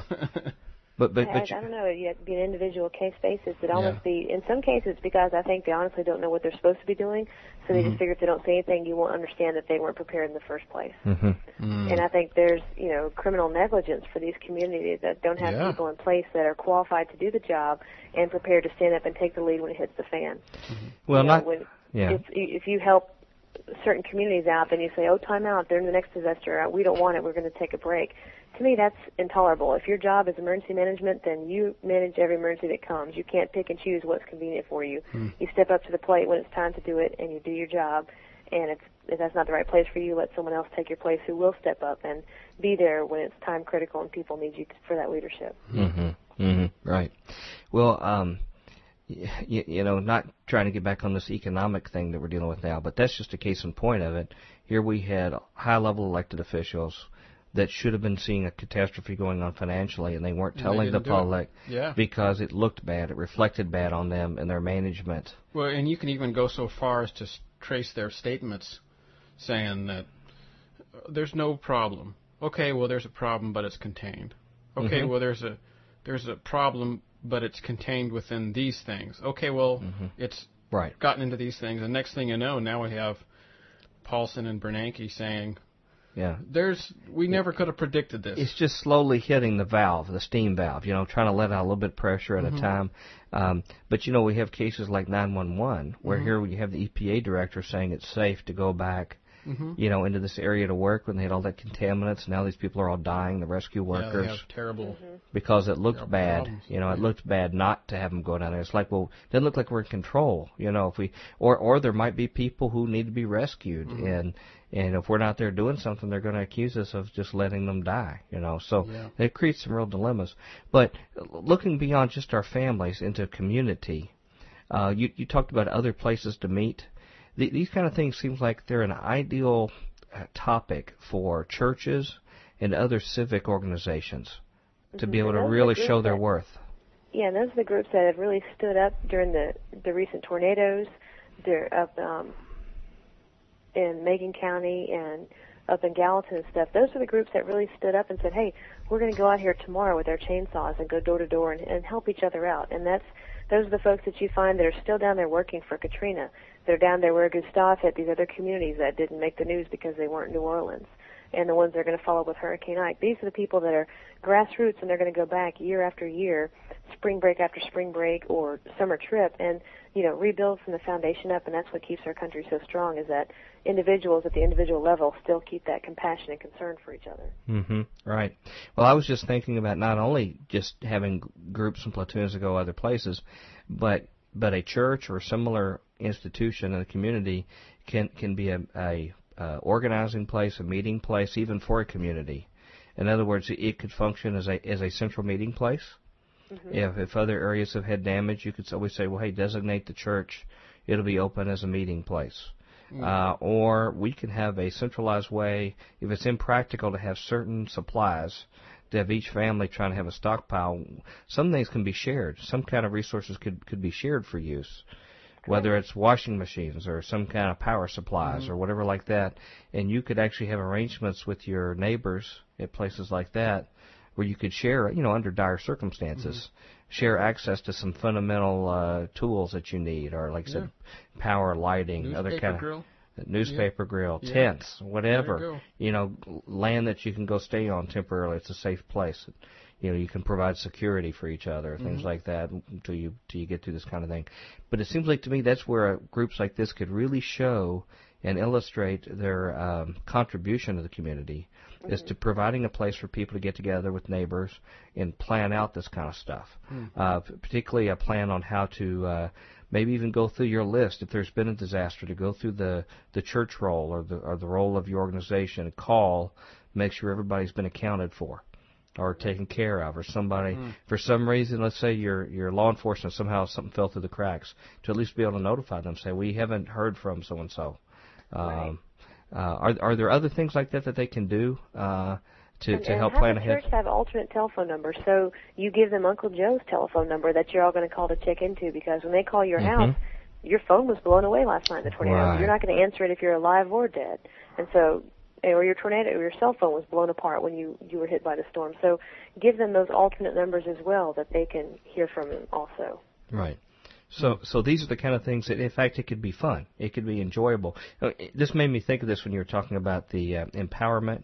You were talking about getting on the line with your congressman and doing Yeah. stuff, and how you feel like you're you're making a difference. I think this is an issue where where groups like this can get together with their uh, the, with their friends and, and fellow neighbors, and actually make this. You know, it's it's a lot more enjoyable doing this kind of thing Yeah. before the crisis hits. It can almost be a Rather get trying to to know you figure it thing out. for the block. Yeah. and, and and a way to find out special needs. For example, you may learn that you have some elderly neighbors you didn't know about in your neighborhood Mm-hmm. that have very special uh, issues that would preclude them evacuating themselves. Yeah. You know, until you plan it. Sorry. I'm sorry. Go ahead.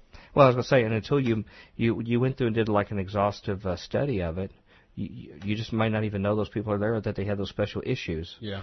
or they may have portable oxygen that's Yeah. required. That, that you know you- they need help with getting this, and you can actually get these plans. Th- These, these things are much better to deal with, I assume, when you already have protocols already in place uh, to kick in and not have to do thinking on the fly. Because I, I know, I, I guess in your your prior work, you all had to get down to the point of figuring out um, how you were going to use school buses and things like that in the community, right? I mean, how how are you going to deal with kids and then yeah, get with out when the if the dam breaks, who we evacuate. You know, what do Mm-hmm. we do with the schools if they're in session, if they're out of session. You know, a whole lot of logistics that you have to plan ahead and have those working relationships established with the school systems. So they know when you Uh-huh. call, yes, what do you need? It's not the first time you're meeting; it's during a disaster. You've established these relationships well ahead of time. You Mm-hmm. Is don't there- want to marriage the night of. You know, you want to get to know someone for a long time before you commit to a life together. That's right. Well, That's we're right. getting married because of this disaster? What? Well, you know, take dire steps. You know, Man, I don't know if I want to marry my, my neighbors. Yeah. I'm, I have to move. whatever it takes. Um, having learned what you've learned and what you've studied uh, from what's gone well and what's not gone well, uh, it's one thing to react to an event that occurs, but we have new communities that are being built all around us. I mean, you know, virtually major cities that have gone up overnight. That have, with the construction boom, of course, that may be tapering off now.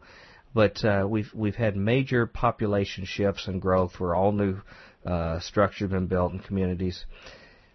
Are, are there ways that these communities can can have some proper planning ahead of time to, to limit losses and casualties from these kind of disaster kind of events? I think the advantage of those is they're being rebuilt because of a disaster. So those people, at least in hmm. that generation, have it foremost in their mind of it can happen to me, and right. gosh, it can happen again to me. Hmm. and they're able to build up, you know, to the highest spec code for fire or against storm damages. And they Yeah. they get to know their community because they're all been through a common life altering event. Hmm. So it's I think it's almost easier for those populations than if you just move into a new city, Uh-huh. move into a house that's 30, 40 years old, and you inherit all of its aging problems, just like our infrastructure. The homes is aging as well, and then it's it's a lot harder to reinvent the wheel when it's you're moving into an existing place. Well, you know, I was just thinking about you know with urban sprawl, you know, the suburbs keep expanding and and and you know this may be again tapering off, but I know when when when back in the mid '90s when I was considering moving to Las Vegas, there were entire cities going up literally overnight, or at least over a year's time, uh, where everything was centrally planned. All of the uh, supermarkets, the uh, civic places, uh, houses of worship, all that was built by the same builder at this time. And, and, and I know that they've done things to codes to help make them more hurricane proof or earthquake proof or things like that that are now part of the law. Um, but are there other things we could do in the way we design our cities that would make the job of, of EMS people and others easier to evacuate people? Like, for example, um, in the evacuation, uh, we've seen Mrs. Future and I have watched this on TV, and we wonder when they give an announcement to leave a city, how come they don't shut off the interstate the opposing way and let both sides of the interstate let people evacuate rather than bumper to bumper traffic? I think they have been at some points. Um, you'll see them where they, you know, there are actually signs, especially the more the coastal communities, where it says, "Here's the crossover point. This will be all northbound lanes, all all four lanes, all eight lanes, whatever it is." Wow. Mm-hmm. Because we've seen just recently uh, cases where they weren't doing that, like exiting uh, Houston, mm-hmm. and everybody was just in the parking lot. They were just sitting there. But but I'm just thinking if a community was was planned to consider, and, and I guess this is way way down their list. Uh, economics of just getting people in the community and getting things sold was the first priority, but um, uh, having ease of evacuation, um, designing uh, just just like you would design a home uh, to make it fire safety, where you have multiple exits, where, where you don't have a critical bridge for a community. If that bridge goes up, people are stuck but you've got multiple means of egress in and out of a community. Uh, just just things like the uh, you know the the walls and the berms for flooding. Mm-hmm. Um, I know when we used to design aircraft uh, to go in combat, you you would design um, uh, structure or components that weren't critical. You would put them in front of critical structures. So if you got shot with bullets, it would take out the non-critical stuff. It served as armor for this mm-hmm. stuff. So you could actually choose uh, services in a community that weren't essential and put those in the places most vulnerable to right. flooding or fire or whatever like this. Mm-hmm. And I just wonder. That thing, all sorry. that comes down to to the leadership. It takes the right person in the right place to have a vision to do that. And unfortunately, most of our elected officials have no background whatsoever in emergency situations. They've always had a very mm-hmm. comfortable life, usually a life of more prestige and wealth than the general population, mm. and they're catered to. And so sometimes when it's time to step up uh, or not, as was obvious during Katrina. You know, some people weren't fit for the role that they were leading in, and a lot of people died as a result. Mm-hmm. So it takes a conscious voting public to put in the right people and mm-hmm. to demand that people would have either are given that training once they're in office. And I'm not talking about taking a little simple online, you know, IS 100 or FEMA mm-hmm. class. I'm talking like an actual fundamental course in emergencies mm-hmm. and disaster responding and making decisions when there's a crisis because a lot of the people aren't cut out for that who are in leadership roles. Mm-hmm. Right. Um, you know, we we used to have a lot of fire drills in any kind of school or institution or whatever like that.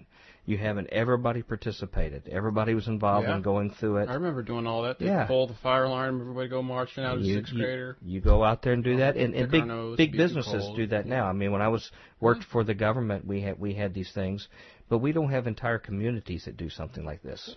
You know, well, it's very, very Volunteer State Community College back in the tornado that hit Gallatin in 2006 their president was instrumental in doing disaster and tornado drills and people are like oh we're so sick of this but when that came right through the center of the campus, nobody was killed because of his leadership and vision was we're going to practice this because one day we're going to need it. And when they did, it made all the difference in the world. It was wow. someone with vision and foresight and practice, and it it made a difference when it hit the fan. Right. Well, you know, just just like for the here and now. Uh, if someone would stop and think that if one trunk line of gasoline that eventually serves Nashville were to be interrupted, given the fact that it's right in hurricane country, the fact that we would not have gasoline. It seems like somebody could have thought about that ahead of time. Mm-hmm. That we didn't have to be in the situation we're in where we're paying, you know, inflated gas and people can't get to work. There's really no excuse why that couldn't have been forethought. This is not yeah. a completely. It no wasn't kidding. like a meteorite hitting a place. You know, was unforeseen. Well, it just seems to me that it's, and maybe this is something you can comment on. It just seems to be an odd thing that so many of our essentials nowadays are uh, based on the just-in-time, mm-hmm. uh, uh, you know, model of uh, supply and inventory. You know, why would you possibly do that with gas and food and all these other things? There's, there's no redundancy yeah. in, their in their efficiency. Yeah. yeah. There's, there's profit no... driven, and they're going to get so rich off it that when it does happen, it's not their problem. They've already got their money and they're safe somewhere else. Mm-hmm. And it's, and it's time for them to make the money. Well, well, my suggestion, Dr. Riley, since I know you have a PhD and I believe it's related to leadership uh, area, as well as your background in uh, disaster preparedness, that this would be an area you need to open a think tank on. Oh, and that'd be great. and I think uh, the Future Quake Show will be willing to come in an advisory role to help you Oh yeah. uh, with this as well too, because um, you know we, we can design vehicles, we can design airplanes, we can design uh, e- even air bases, military bases. Go through these exercises. What if this happens? What if this happens? And they they actually do that at the beginning. The civil engineering people do it when they design the facility. Uh, thinking this through, there's no reason why our communities couldn't have this done as well too. Mm-mm. It's Yeah. very simple to implement. And, and in fact, it doesn't take a full-fledged disaster for it to be warranted.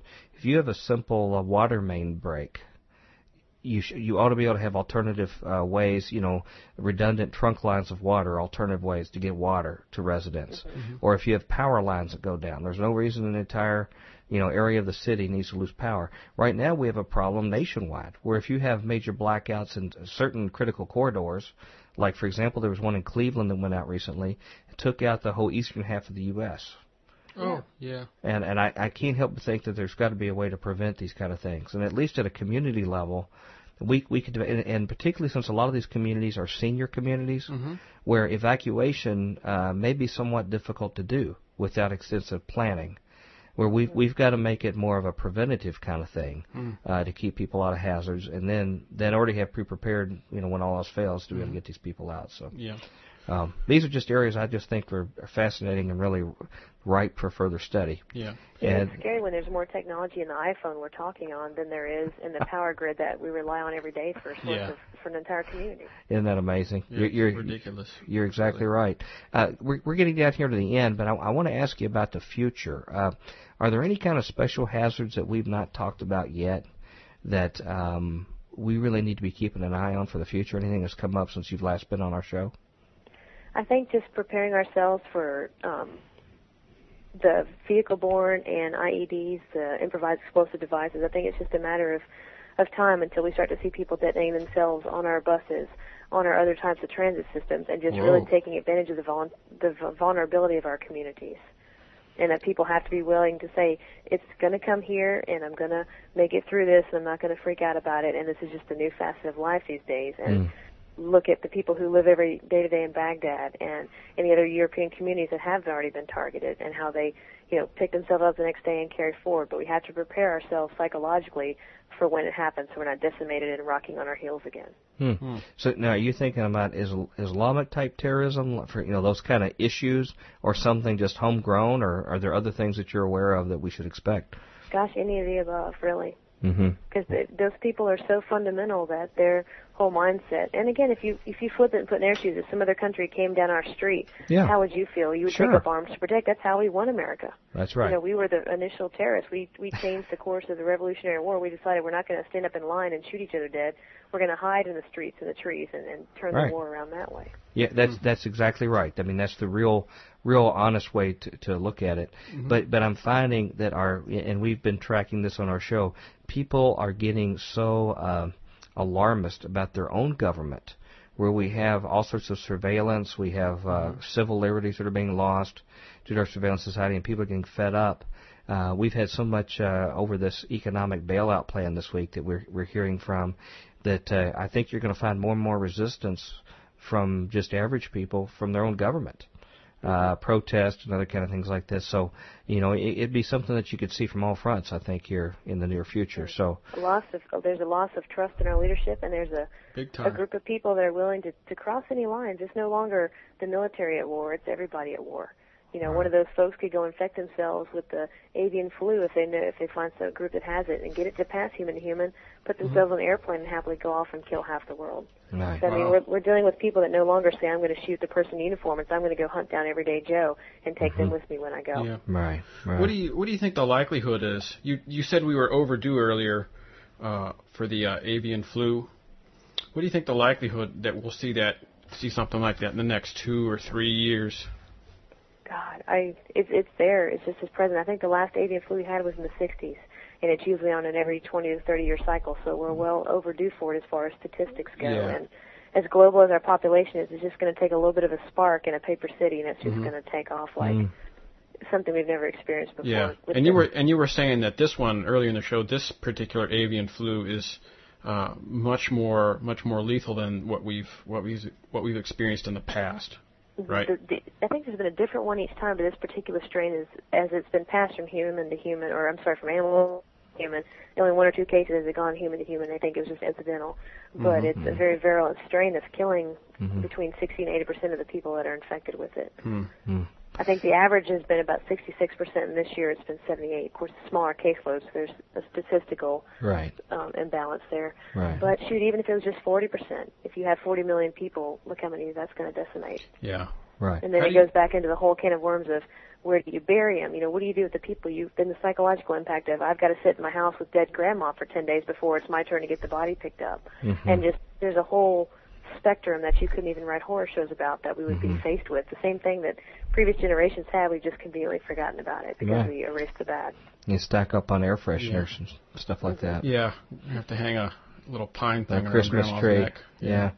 yeah. You know, you know. Actually, speaking of what they dealt with in the past, that did happen, as I understand, in really, really cold climates, where they couldn't dig in the ground when it was really cold, and they sort of kept, you know, if, if a loved one died, in like a room that was not heated until spring came, Wow. and buried them. That's what I've Well, heard. you could even, I suppose, I guess it was really cold. You could even, with snow on the ground, you know, the whole Mhm. three months, you could even take and kind of put 'em out in the shallow snow, Yeah, yeah. yeah.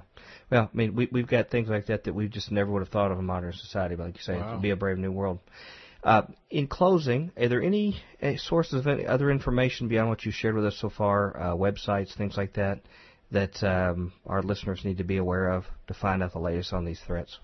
I think just spend some time going out there and just seeing the different websites and which ones have good information about it. Um, there's a lot of very good European sites that have up-to-date uh, reports on the pandemic flu and other things that are more of a global threat to people. Hmm. So just spending some time out there and using those. A lot of the ones that we had up when I was with a different agency, apparently, that they, unfortunately, they've made us take down. But Mm-hmm. um, in time, we may be trying to gather those resources and start new websites for Okay. that information. All right. Well, uh, and, and what I would suggest, people uh, go online and download the uh, uh, information related to the Pets Act. Keep that with you, so in case you have some kind of uh, you know joker that doesn't know things, a volunteer that's not going to let you in a boat or in a shelter or something, you could present that information to them, and uh, it might make all the difference in somebody being cooperative with you or not. Is, is having that information available. Well, I want to thank you so much, Dr. Riley, for joining us yet again. Oh, And anytime. That, I enjoy talking with you all. this puts you in the three visit club on Future Quake, by the It's way. a, it's a pretty. Uh, I don't. Well, you know what? We need to get. not We, well, we need to get some goodies like that. We- Yeah.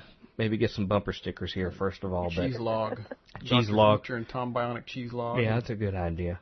Um, anyway, we uh, appreciate you so much just investing the time with Yeah. us.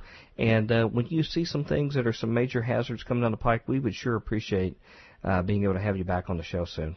Oh, absolutely. I'd be honored. Well, thank you so much for joining us uh, in our visit today, and uh, I know our listeners certainly do too.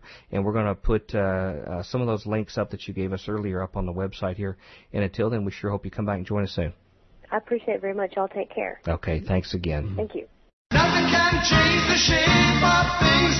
Nothing can change the shape of things to come. Welcome back to the Future Quake Show. I am Dr. Future, And I'm Tom Bionic. and today is Friday, Yes. which means I'll give you another chance. It is. Uh, Newsday.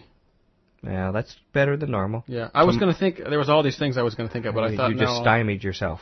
Well, I didn't want to. I know that it. I know that it. It gets you a little wrapped around the axle, and you know. I get like Donald Duck. You know, he gets all mad and worked up. Yeah. It's tomorrow's Tremors or today's review of the Futures News, which the dominant thing in the news as of the time of our recording, which um, apocalypse may be over by the time you hear this, Yeah. but it is the financial insanity that's Mm-hmm. going on uh, right now. This this plan, uh, and I don't think that I'm The, being the bailout we're talking about. I think you all know what we're talking about when Yeah. we mentioned the bailout. Paul, the Paulson Secretary of the Treasury Paulson's quote unquote plan. I don't think it's too far to say that.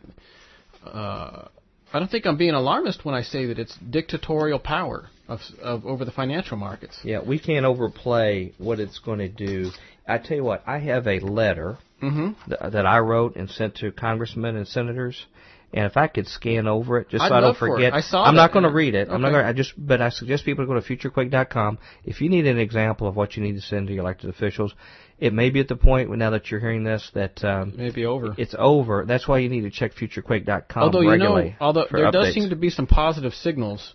Uh, there seems to be more and more Maybe they could uh, opposition mounting, and the longer it's delayed, the more opportunity there's Right. for for opposition opposition to mount. Go Well, let, let me, I'm just going to hit a few things as a trigger of some of the Yeah. aspects of what this uh, bailout is going to do. Mhm.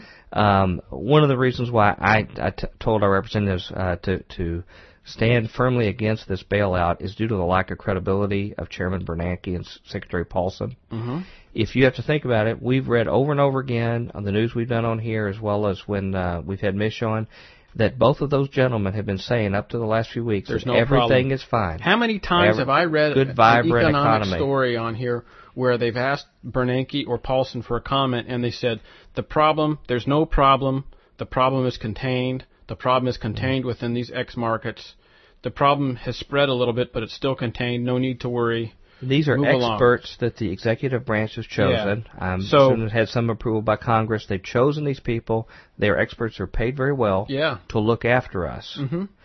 You know, they don't want to have a free market. They want to have these guys looking after us. Yeah. But they've done worse than look They've- after us. They've not done anything. They've they've fooled us. They are either they are either patent liars and are executing the biggest the biggest fraud in history for their buddies. for their for their bankster Wall Street buddies. buddies. Yeah. or they are so incompetent Yeah. that a toaster oven with a mustache and a pickle jar with uh, little Right. like Dr. Potato Head eyes could be uh, better That's, that's an inter- I didn't think of that analogy, but in either case, they should be fired. Yes. And one of them they should go to jail over, uh, Really? which I think is. I mean, if they were fraudulent, I- oh, I, think sure. they definitely should okay. be locked I thought you up. were saying that one of them one of them should definitely go to But jail. but the thing is, when they when they say, "Oh, we need more oversight," when you put jokers in like this that either are doing it malevolently or because Mm-hmm. of incompetence, that is worse than a free market because then people let down their guard. They don't use prudent judgment. They think well, somebody's in control. Mm-hmm. It's okay, and then it all falls apart like this. So I don't know how they think they have any credibility when they said everything's fine all along, and then they come up all of a sudden and say something's going to be done this week. it's got to happen. Write It's me gotta a, happen. write me a trillion dollar check this week and don't ask questions. As somebody who has a little bit of experience in negotiations, that's how you always can tell that the other person is coming up with the better end of the deal. He says, "Well, you know, As as Congressman Pence of Indiana pointed Yeah, out on yeah. air. Well, it, in my experience, it's always it's always the person says, "Well, you know, we can't we can't get to it this week. It's like buying a This- timeshare. We're booked up for for till December. Yeah.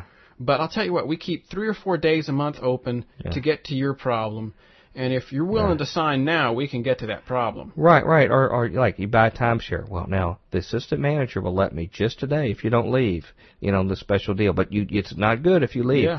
I don't know how many phone calls I get for offers that are only good while we're on the phone, and that's always a sign that something's up. Yes. And this is no exception. Yeah. Uh, in fact, the the banking oversight committee people are equally culpable. The, Oh. the people in Congress who why aren't they asking the questions that jokers like you and I are asking They right need now? to get a paddy wagon and then go get Bernanke, Paulson, um, George Cox. like a large a large pen they could hold them in, just a real large one. Yeah, well, Okay. like Wyoming. How about like Escape from New York, where we could put them on Manhattan and make that like a penal colony? There you go, Snake Plissken all over again. Right. Yeah. Uh, the second reason uh, this bailout legislation it will punish the innocent while forgiving the guilty. Uh, we're seeing these guys run off with record severance pay, and I'm not going to get in the knickers of what people want to pay on their CEOs. It's a free country. If you're foolish enough to buy stock where they're giving millions of dollars to CEOs who run on the ground, mm-hmm. you're the one that's owning the stock. You sell it if you don't like it, you know. Mm-hmm. But anyway, they're doing that, but then yet the the government is the one who's taken over running an insurance company, running these banks in socialist fashion. Mm-hmm. But they're still letting them do this. They're letting all those guys. They and what makes me so mad is that they say, "Oh, this is a bailout for the consumer, for the public. It's to look out for those people in their homes." It has absolutely nothing to do with that. Those people are fine if they walk away from their homes. It's the banks Yes. that they're looking out for that make And not only loans. what's going on, it seems to me like what is happening is we're the U.S. taxpayer is getting the worst of both worlds. It's getting bad debt shoveled into their lap, and it's not getting their their problems fixed. right. You know what needs to happen is the free market just needs to work. this whole thing. A trillion dollars. I mean, it just it boggles the imagination. Of Yeah. course, that's close to what it's getting to be for the uh, Iraq War. Yeah. So- which was only supposed to cost sixty billion dollars. It looks, it almost looks as someone was purposely trying to sink our country. Yeah. They couldn't do a better job than what these people But are doing uh, right now. Paulson and Bernanke are doing. Yeah. I've got more.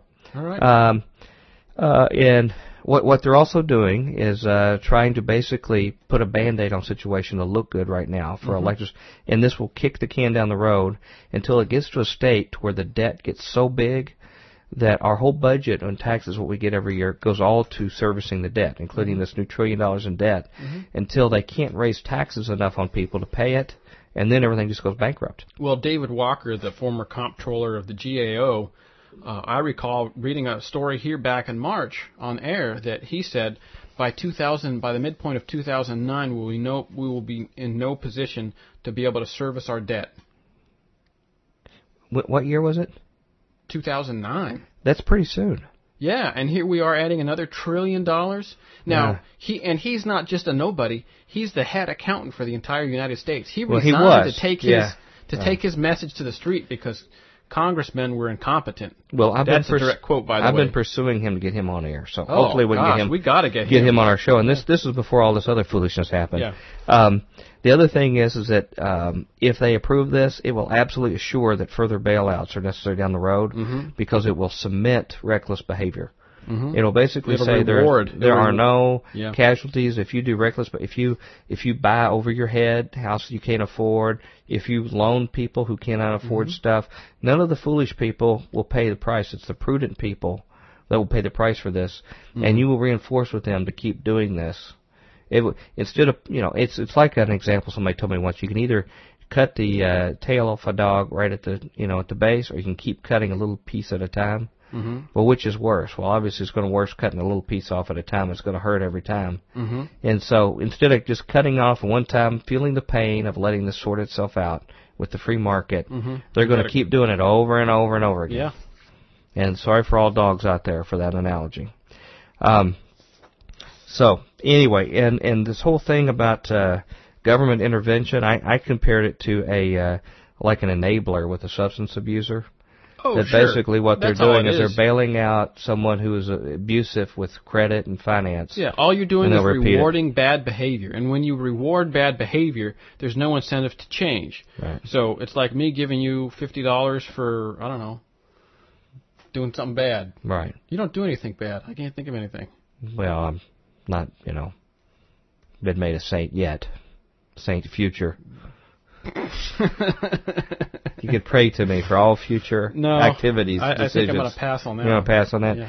Well, um, i i and even this thing you hear in the news about wanting to create an ownership society, things like that, that is that is a euphemism for the government meddling in natural market Euphemism. forces. It means, hey, we want to become a socialist country now. Because you know, after they bail out uh, AIG and Lehman Brothers. By the way, Lehman Brothers was a bailout. They said it wasn't a bailout, but this is how it worked. One one bank was the primary dealer, bought all of the good assets from AIG. Yeah. The other eight or so banks bought the rest of the bad assets, split amongst each other, with money that was loaned to them from the federal treasury, which they exchanged in return for level three assets. it's a scam. It's it's it's a grand scam. It's a grand scam. Yeah. Uh, and then fourthly, I have here that uh, these actions are evidence of a further significant increase in unconstitutional usurpation of power from the public and outside of the bounds defined in the Constitution. There's absolutely no right the federal government has to take over insurance companies or anything else like No. this. And uh, and then we- they've already taken away a lot of our freedoms in the Bill of Rights with the Patriot Act. Mm-hmm. I thought and now I was hoping you'd get to this. now they've done an economic patriot act Mhm. where they're taking a massive transfer of wealth from the hardworking public to the bankers and other insiders, hmm uh, adding further government intervention to free markets, and then um, when they're taking, they're actually taking over a financial stake in these insurance companies and Yes. other banks, where the government is like a pseudo owner. At our request, or not our request, with our money. And the definition of when the government and corporate world are sort of seamless is called a corporatism, and by definition, the other word for it is fascism. Yes. And that's what we're seeing here today. and people folks. think that word gets thrown around a lot, but that's actually what it what it is. Mhm. And um, when you when you look in the body of the legislation and it says that what they do in haste, literally it says it will be out of the jurisdiction of any review of a Yeah. court. That is a blazing alarm that what they're doing is is is dirty, illegal, underhanded. Yeah, and that's if, if exactly it was what this legal, plan court review should not be any kind of problem at Yeah. all. Why do you need to be why do you need to be free from judiciary oversight and restriction if what you're doing is both in the interest of the American public and in the interest of the greater good and jives with the Constitution? That's it's right. hard not to keep to get really spun up about I this. know, I know. And and really the only solution is for the government to back away, let the reckless people pay their price. There's going to be pain. The Sure. pain will still a lot of places, but it's the only way to get well. Mhm. It's like you got to take bitter medicine to actually start getting health back into it. Teach the crazy people a lesson and let everybody get back and be sane again. But they're postponing it. And if I could just Yeah. comment here in please finish. closing. Sorry, I keep, um, keep interrupting you. Because this is an important historical mm-hmm. example. If our government wants to take drastic actions to correct these fundamental and acute problems, they should eliminate the tragic mistake of creating the private Federal Reserve to manage our currency and financial system, which was created, similarly created under the cover of secrecy, urgency, and confusion with the quote advice of high-level private stakeholders, as is the current bailout legislation, resulting in President Woodrow Wilson, who presided over this travesty, the making of the Federal Reserve, mm-hmm. to later lament afterwards. And this is his quote. I am a most unhappy man. I have unwittingly ruined my country. A great industrial nation is controlled by a system of credit. Our system of credit is concentrated in the hands of a few men. We have come to be one of the most worst ruled, one of the most completely controlled and dominated governments in the world. No longer a government of free opinion, no longer a government of conviction and vote of the majority, but a government uh, by the opinion and duress of small groups of dominant men. I don't know if that's not true for where we're at today. I don't know what is. We're we're at the abyss, folks. And that's why They're coming over the wall. They're coming any- over the gate. Call your senators, write them emails, send them faxes. We have information up there to do actually do that on FutureQuake, at right? Mm-hmm. front of futurequake.com. If you're in Tennessee, I've got the addresses, faxes, everything for our representative locally, your uh, senators. Mm-hmm. Um, uh, if you go to Mish's site at globaleconomicanalysis.blogspot.com, he has them for other senators, Mm-hmm. Yeah. including uh, ranking people on these banking committees. But uh, what I said, I'm not going to tell you how to do it, but what I did is I said, if any of you people in office vote for this, you will never get a vote from me again. Because you've damaged the country too severely to do Yes. this. And they need to be aware of that, that this will be their last term in office if they vote for this in. Yes. And they need to get the message. And I want to, we both want to applaud uh, our friend Mish Yeah, he's really for leading taking a leadership. He is Yeah. he he's gone from just reporting the news, letting people know, people get down on the mouth, things like that. Something in him said, he snapped it's, or it's something. I more than where. just talk about what this is. I'm going to do something, even if it's in vain. And he said, look, maybe not much odds, but he, he did all the, the background shoe leather work to Yeah. find out how to contact all these officials. He even wrote draft things for people to write. Yeah. Uh, everything he could do. And I, we just salute you, Mish, here. And for I'll tell you it. what, folks, writing your congressman, calling him on the phone, I man, it is so empowering to to to call and hear somebody say uh, uh, Senator Corker's office, and you go, yeah, you know what? I want to tell you something. If he ever votes for this, any of these bailouts where he bails out banksters, I am never going to elect. I'm never going to vote for him ever again, and I'm going to go and I'm going to do X Y Z. Right. You know, man, that's you do that to your senators and your representatives. Man, that's incredibly empowering. It's contagious.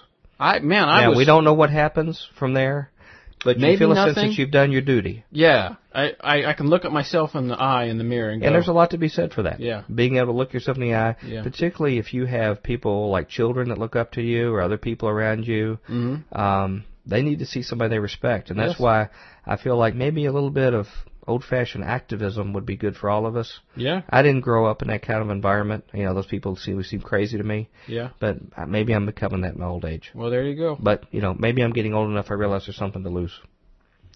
That's very uh, salient. Well, You want to um, read some? You want to read some? We get, we're getting late. Yeah. Uh, I'm glad I we covered you, that. I you feel all- good about it. You got the picture, people. Yeah. You understand what's going on? Send us emails if you got other opinions to add.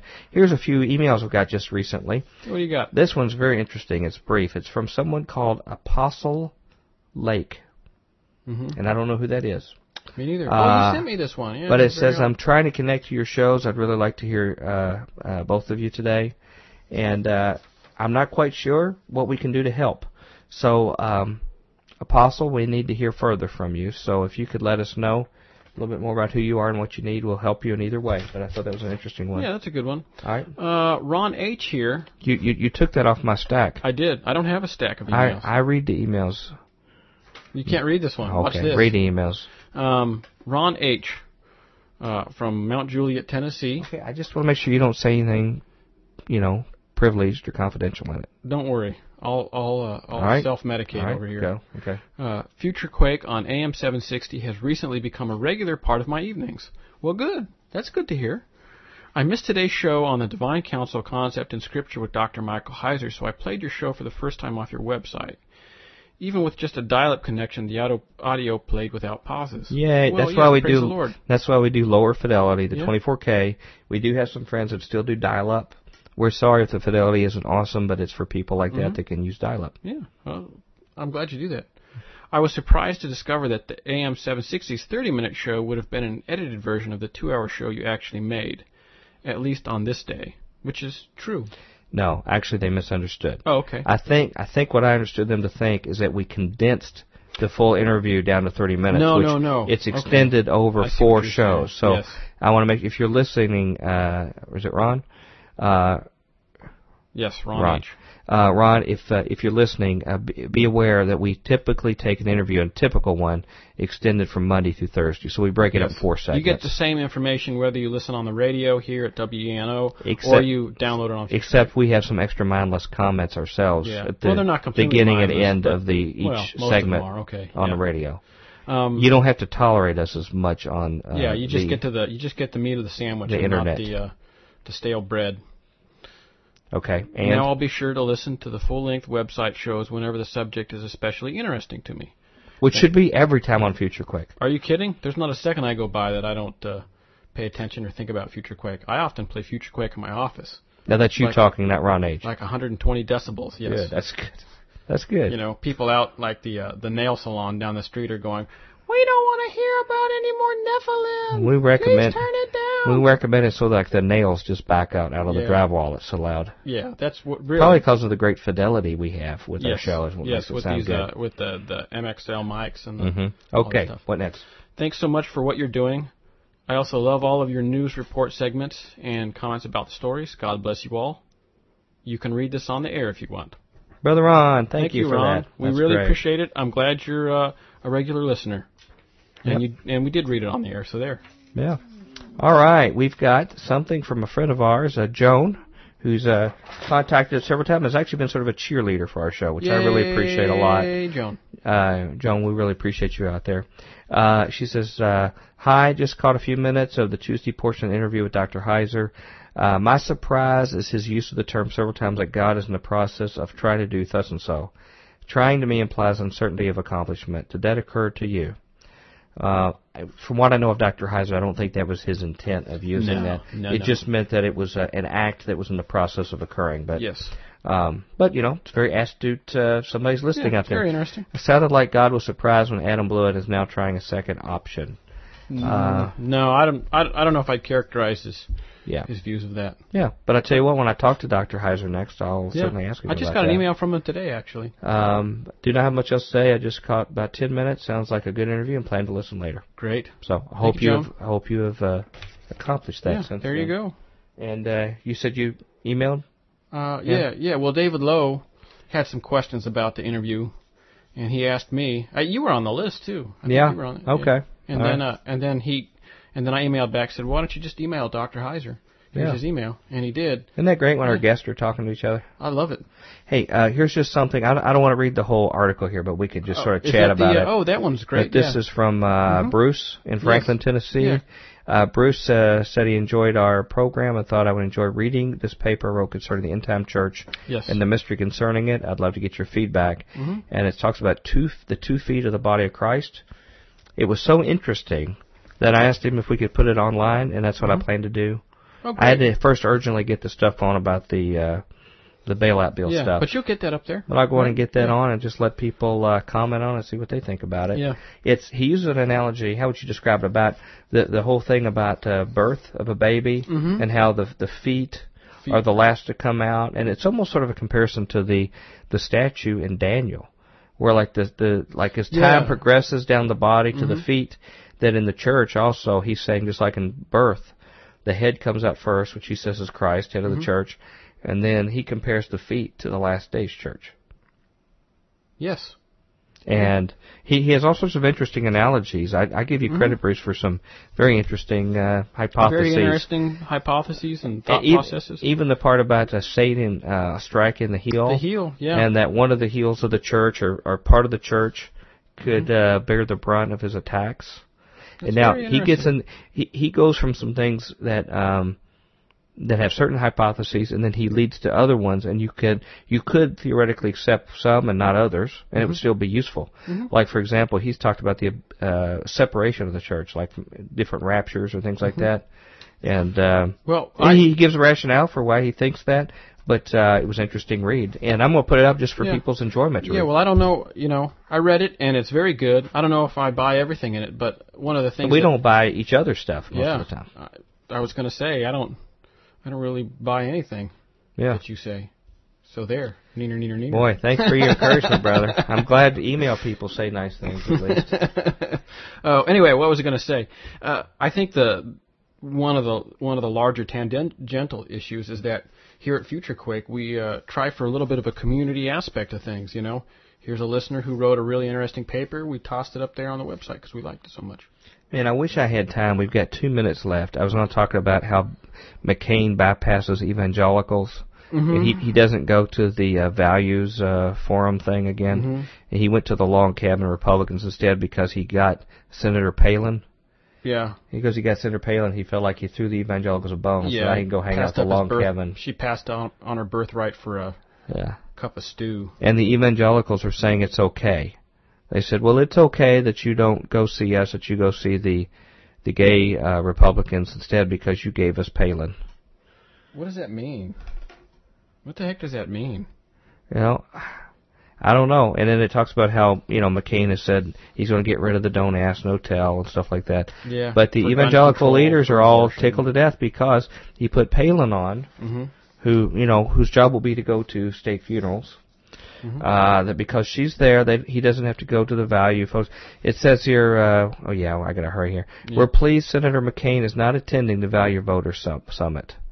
Uh, it's a sign of the uh, the campaign understands he needs to be reaching out to independent voters during the last eight weeks of the campaign, and in fact, uh, uh, this uh, let's see here. Yeah. Well, anyway, I don't want to beat it anything, but anyway, I just Yeah. thought I'd let you know that. I thought you'd get a hoot out of that. Yeah, great. Another another episode of Everything's a Mess. Everything. Some. That's the alternative name for our show. Yeah, that's the new subtitle to to everything. Yeah. everything. Well, ladies and gentlemen, we're going to bring in uh, our our good friend in here, Merv, and he's Mhm. going to tell you how you can give us some feedback. With all the craziness going on in the world, we'd like to hear what y'all think about it. So, Yeah. Merv, come in and tell them uh, how they can get a hold of us. Future Quake radio broadcasts are archived at www.futurequake.com, suitable for downloading or streaming, as well as other show information. Email Dr. Future and Tom Bionic at drfuture at futurequake.com. That's D-R-F-U-T-U-R-E at futurequake.com. Tell us your name, city, and radio station or internet, and if we can use your name on air. Comments on the show's topics or guests, or suggestions for future show topics or guests are most welcome. Dr. Future and Tom will discuss selected emails each week during the radio broadcast. Okay. I guess that's about it. We got to go. We never really have time for Any news, last but any closing thoughts? we took 70% of our show going over that finance thing. That's okay. It's important. It's the big, it's the elephant in the room. It's a big elephant. I know. Painted white. That's right. We got some more great guests coming up in the next few weeks. Yeah. Um, crazy days we're living in. I'm Wow. glad to be sitting here next to you, Tom. Yeah. We'll be right here uh, reporting from Future Quake Central. Uh, you stay tuned every day at 4 o'clock during the week or at futurequake.com. Until then, we hope your future is very bright. Sayonara. Join us next time as we dare to experience another aftershock of a future quake. There are new dreams crowding out old realities. There's revolution sweeping like a fresh new